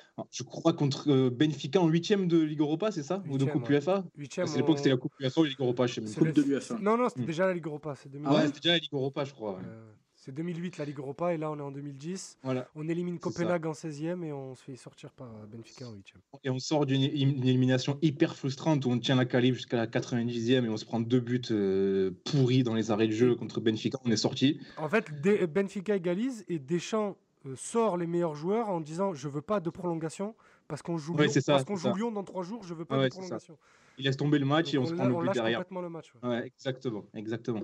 Et ce match-là contre Lyon, cette victoire nous fait vraiment basculer dans euh, la vraie course au titre, dans le sens où on se dit bon ben là c'est bon, là c'est pour nous. Euh, je sais même pas si on n'est pas leader déjà à cette époque-là. Euh, non non pas encore. Je crois pas, hein, mais en non, tout cas non, on s'en rapproche on devient, fortement. Ouais, en fait parce qu'à l'époque, rappelle-toi, à cause de la grippe. Euh, on avait des matchs en retard. De ouais. la grippe A, H un N un, là il y avait, on avait deux matchs qui avaient été reportés. Ouais, on avait un des matchs en retard. Contre Paris, un hein, contre Sochaux, qu'on n'avait pas encore rejoué à ce moment-là. Hmm. Et je me souviens de ce match. Euh, pourquoi je m'en souviens? Parce que Lucho González, que vous savez, j'adore, avait fait une masterclass mais euh, incroyable dans l'entrejeu. Il avait été exceptionnel avec Chirou à côté de lui. Donc Chirou n'avait pas non, joué, c'était Caboret. Caboret.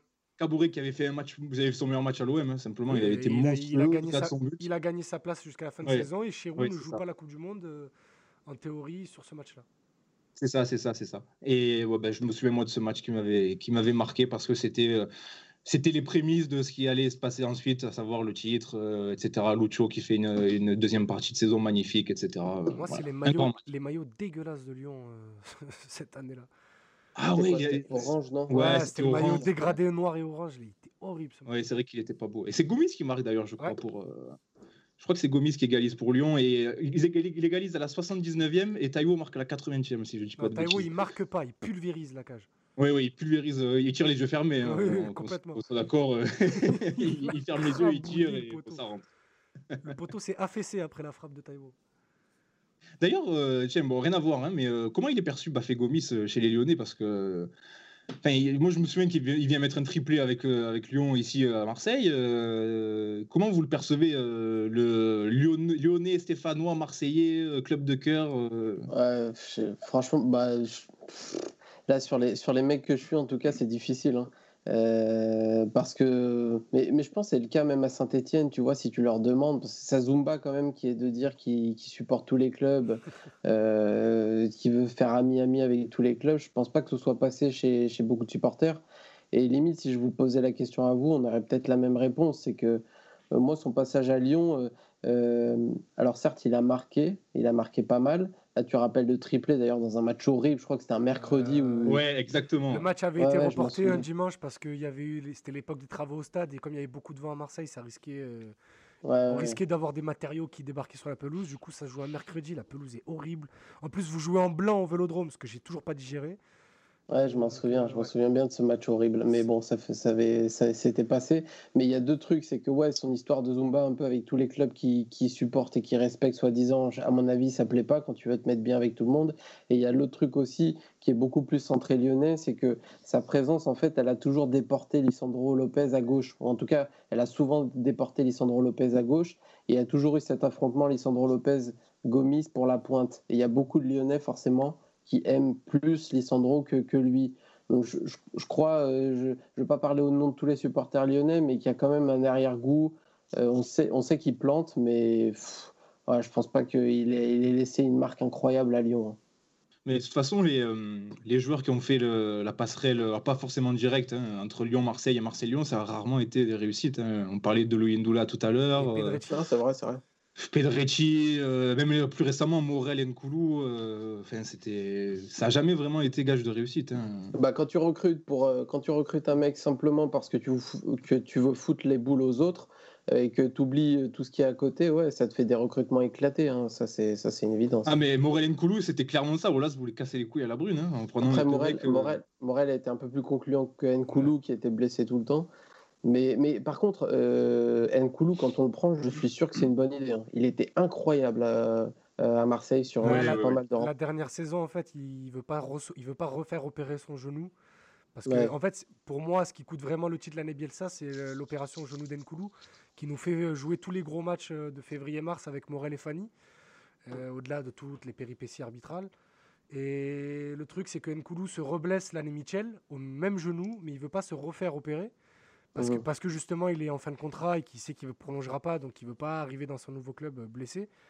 Et le problème, c'est qu'en arrivant à Lyon, il a toujours cette blessure et il va la traîner pendant tout son passage. Les gars, on a fait le tour. Je propose qu'on en reste là. Merci Sofiane. Merci infiniment d'avoir pris euh, de ton temps pour venir avec nous, d'avoir évoqué cette, cette rivalité. J'espère qu'on n'a pas ça. été trop, euh, trop marseillais, euh, Team O M, ah non, Team non, Pastaga, c'est... Pastaga non, Twitter. Non, non, c'est... c'est... Merci à vous. C'est, c'est plutôt à moi de vous demander si je n'ai pas été trop écœurant. Mais, euh, non, non, mais en tout cas, c'était un gros plaisir. Merci beaucoup. Les gars, un petit pronostic pour dimanche, d'ailleurs. Si le match a encore une... un enjeu pour le Marseillais, pour les Lyonnais, on sait que ça joue le titre, mais... Euh... De notre côté, c'est un peu plus compliqué, là. Un petit pronostic. Moi, je mise quatre putains d'un Mayas. Moi, c'est, mon, c'est ma nouvelle unité de mesure. Non, mais ça va être compliqué. Rapidement, pour éviter évoquer le, le match de dimanche avant qu'on coupe, euh, ouais, franchement, c'est compliqué de se passionner pour ce match, les gars. Attends, plus, ça huit clos. Ça, pour, pour ça vous, dépend. Les Lyonnais, c'est important, mais je vous... ouais, ça dépend peut-être de Sampaoli, tu veux dire. Mais bien sûr, bien hmm. sûr. Pour moi, c'est un, c'est un truc à prendre en compte, un truc incroyable à prendre en compte. D'ailleurs, si, si je peux te couper, Sofiane, là, à l'instant, euh, Sampaoli vient d'annoncer officiellement qu'il part de l'Atlético Mineiro. Ah ben voilà, donc attends, il sera euh, peut-être là. Le manque les, de respect, gars, je, je l'ai tweeté hier euh, en disant selon mes informations et tout. J'ai, pour une fois que je tweete une info, tu, tu oses la remettre en question, c'est pas gentil. Vas-y, Sofiane. Non, non, mais je dis que c'est à prendre en compte totalement dans le résultat du match. Je dis pas que ça va vous transformer en, en Real Madrid, loin de là. Enfin, Real Madrid encore c'est écœurant cette année, mais mais en, mais en gros grosse équipe, mais ça peut apporter un, un truc sur sur quelques jours, sa présence, tu vois, le, le nouveau euh, le nouveau souffle qu'il amène, peut-être deux trois choix tactiques euh, qui qui seront plus avisés que Nasser Largué ou Villas Boas. Je pense que ça ça a quand même un point important sa présence, hein, vraiment. Ben on verra ça dimanche. Merci encore, Sofiane. Merci beaucoup. Et les merci. Gars, nous, on, se, on se retrouve la semaine prochaine. Euh, ben justement, on parlait de Sampaoli. On, on travaille sur une émission spéciale Sampaoli avec euh, des gens qui connaissent bien euh, ben le futur coach de l'O M. Pour en des parler. Pour tracer... Voilà, exactement. exactement. Et pas qu'ils ne jugent pas sur une nationalité euh, ou autre. Sur du tatouage. Ou des muscles. Merci tout le monde et bonne soirée. Salut. Salut tout le monde. Bonne soirée. Salut. Passe, passe, passe ton ballon. Bon. Qu'on le mette au fond.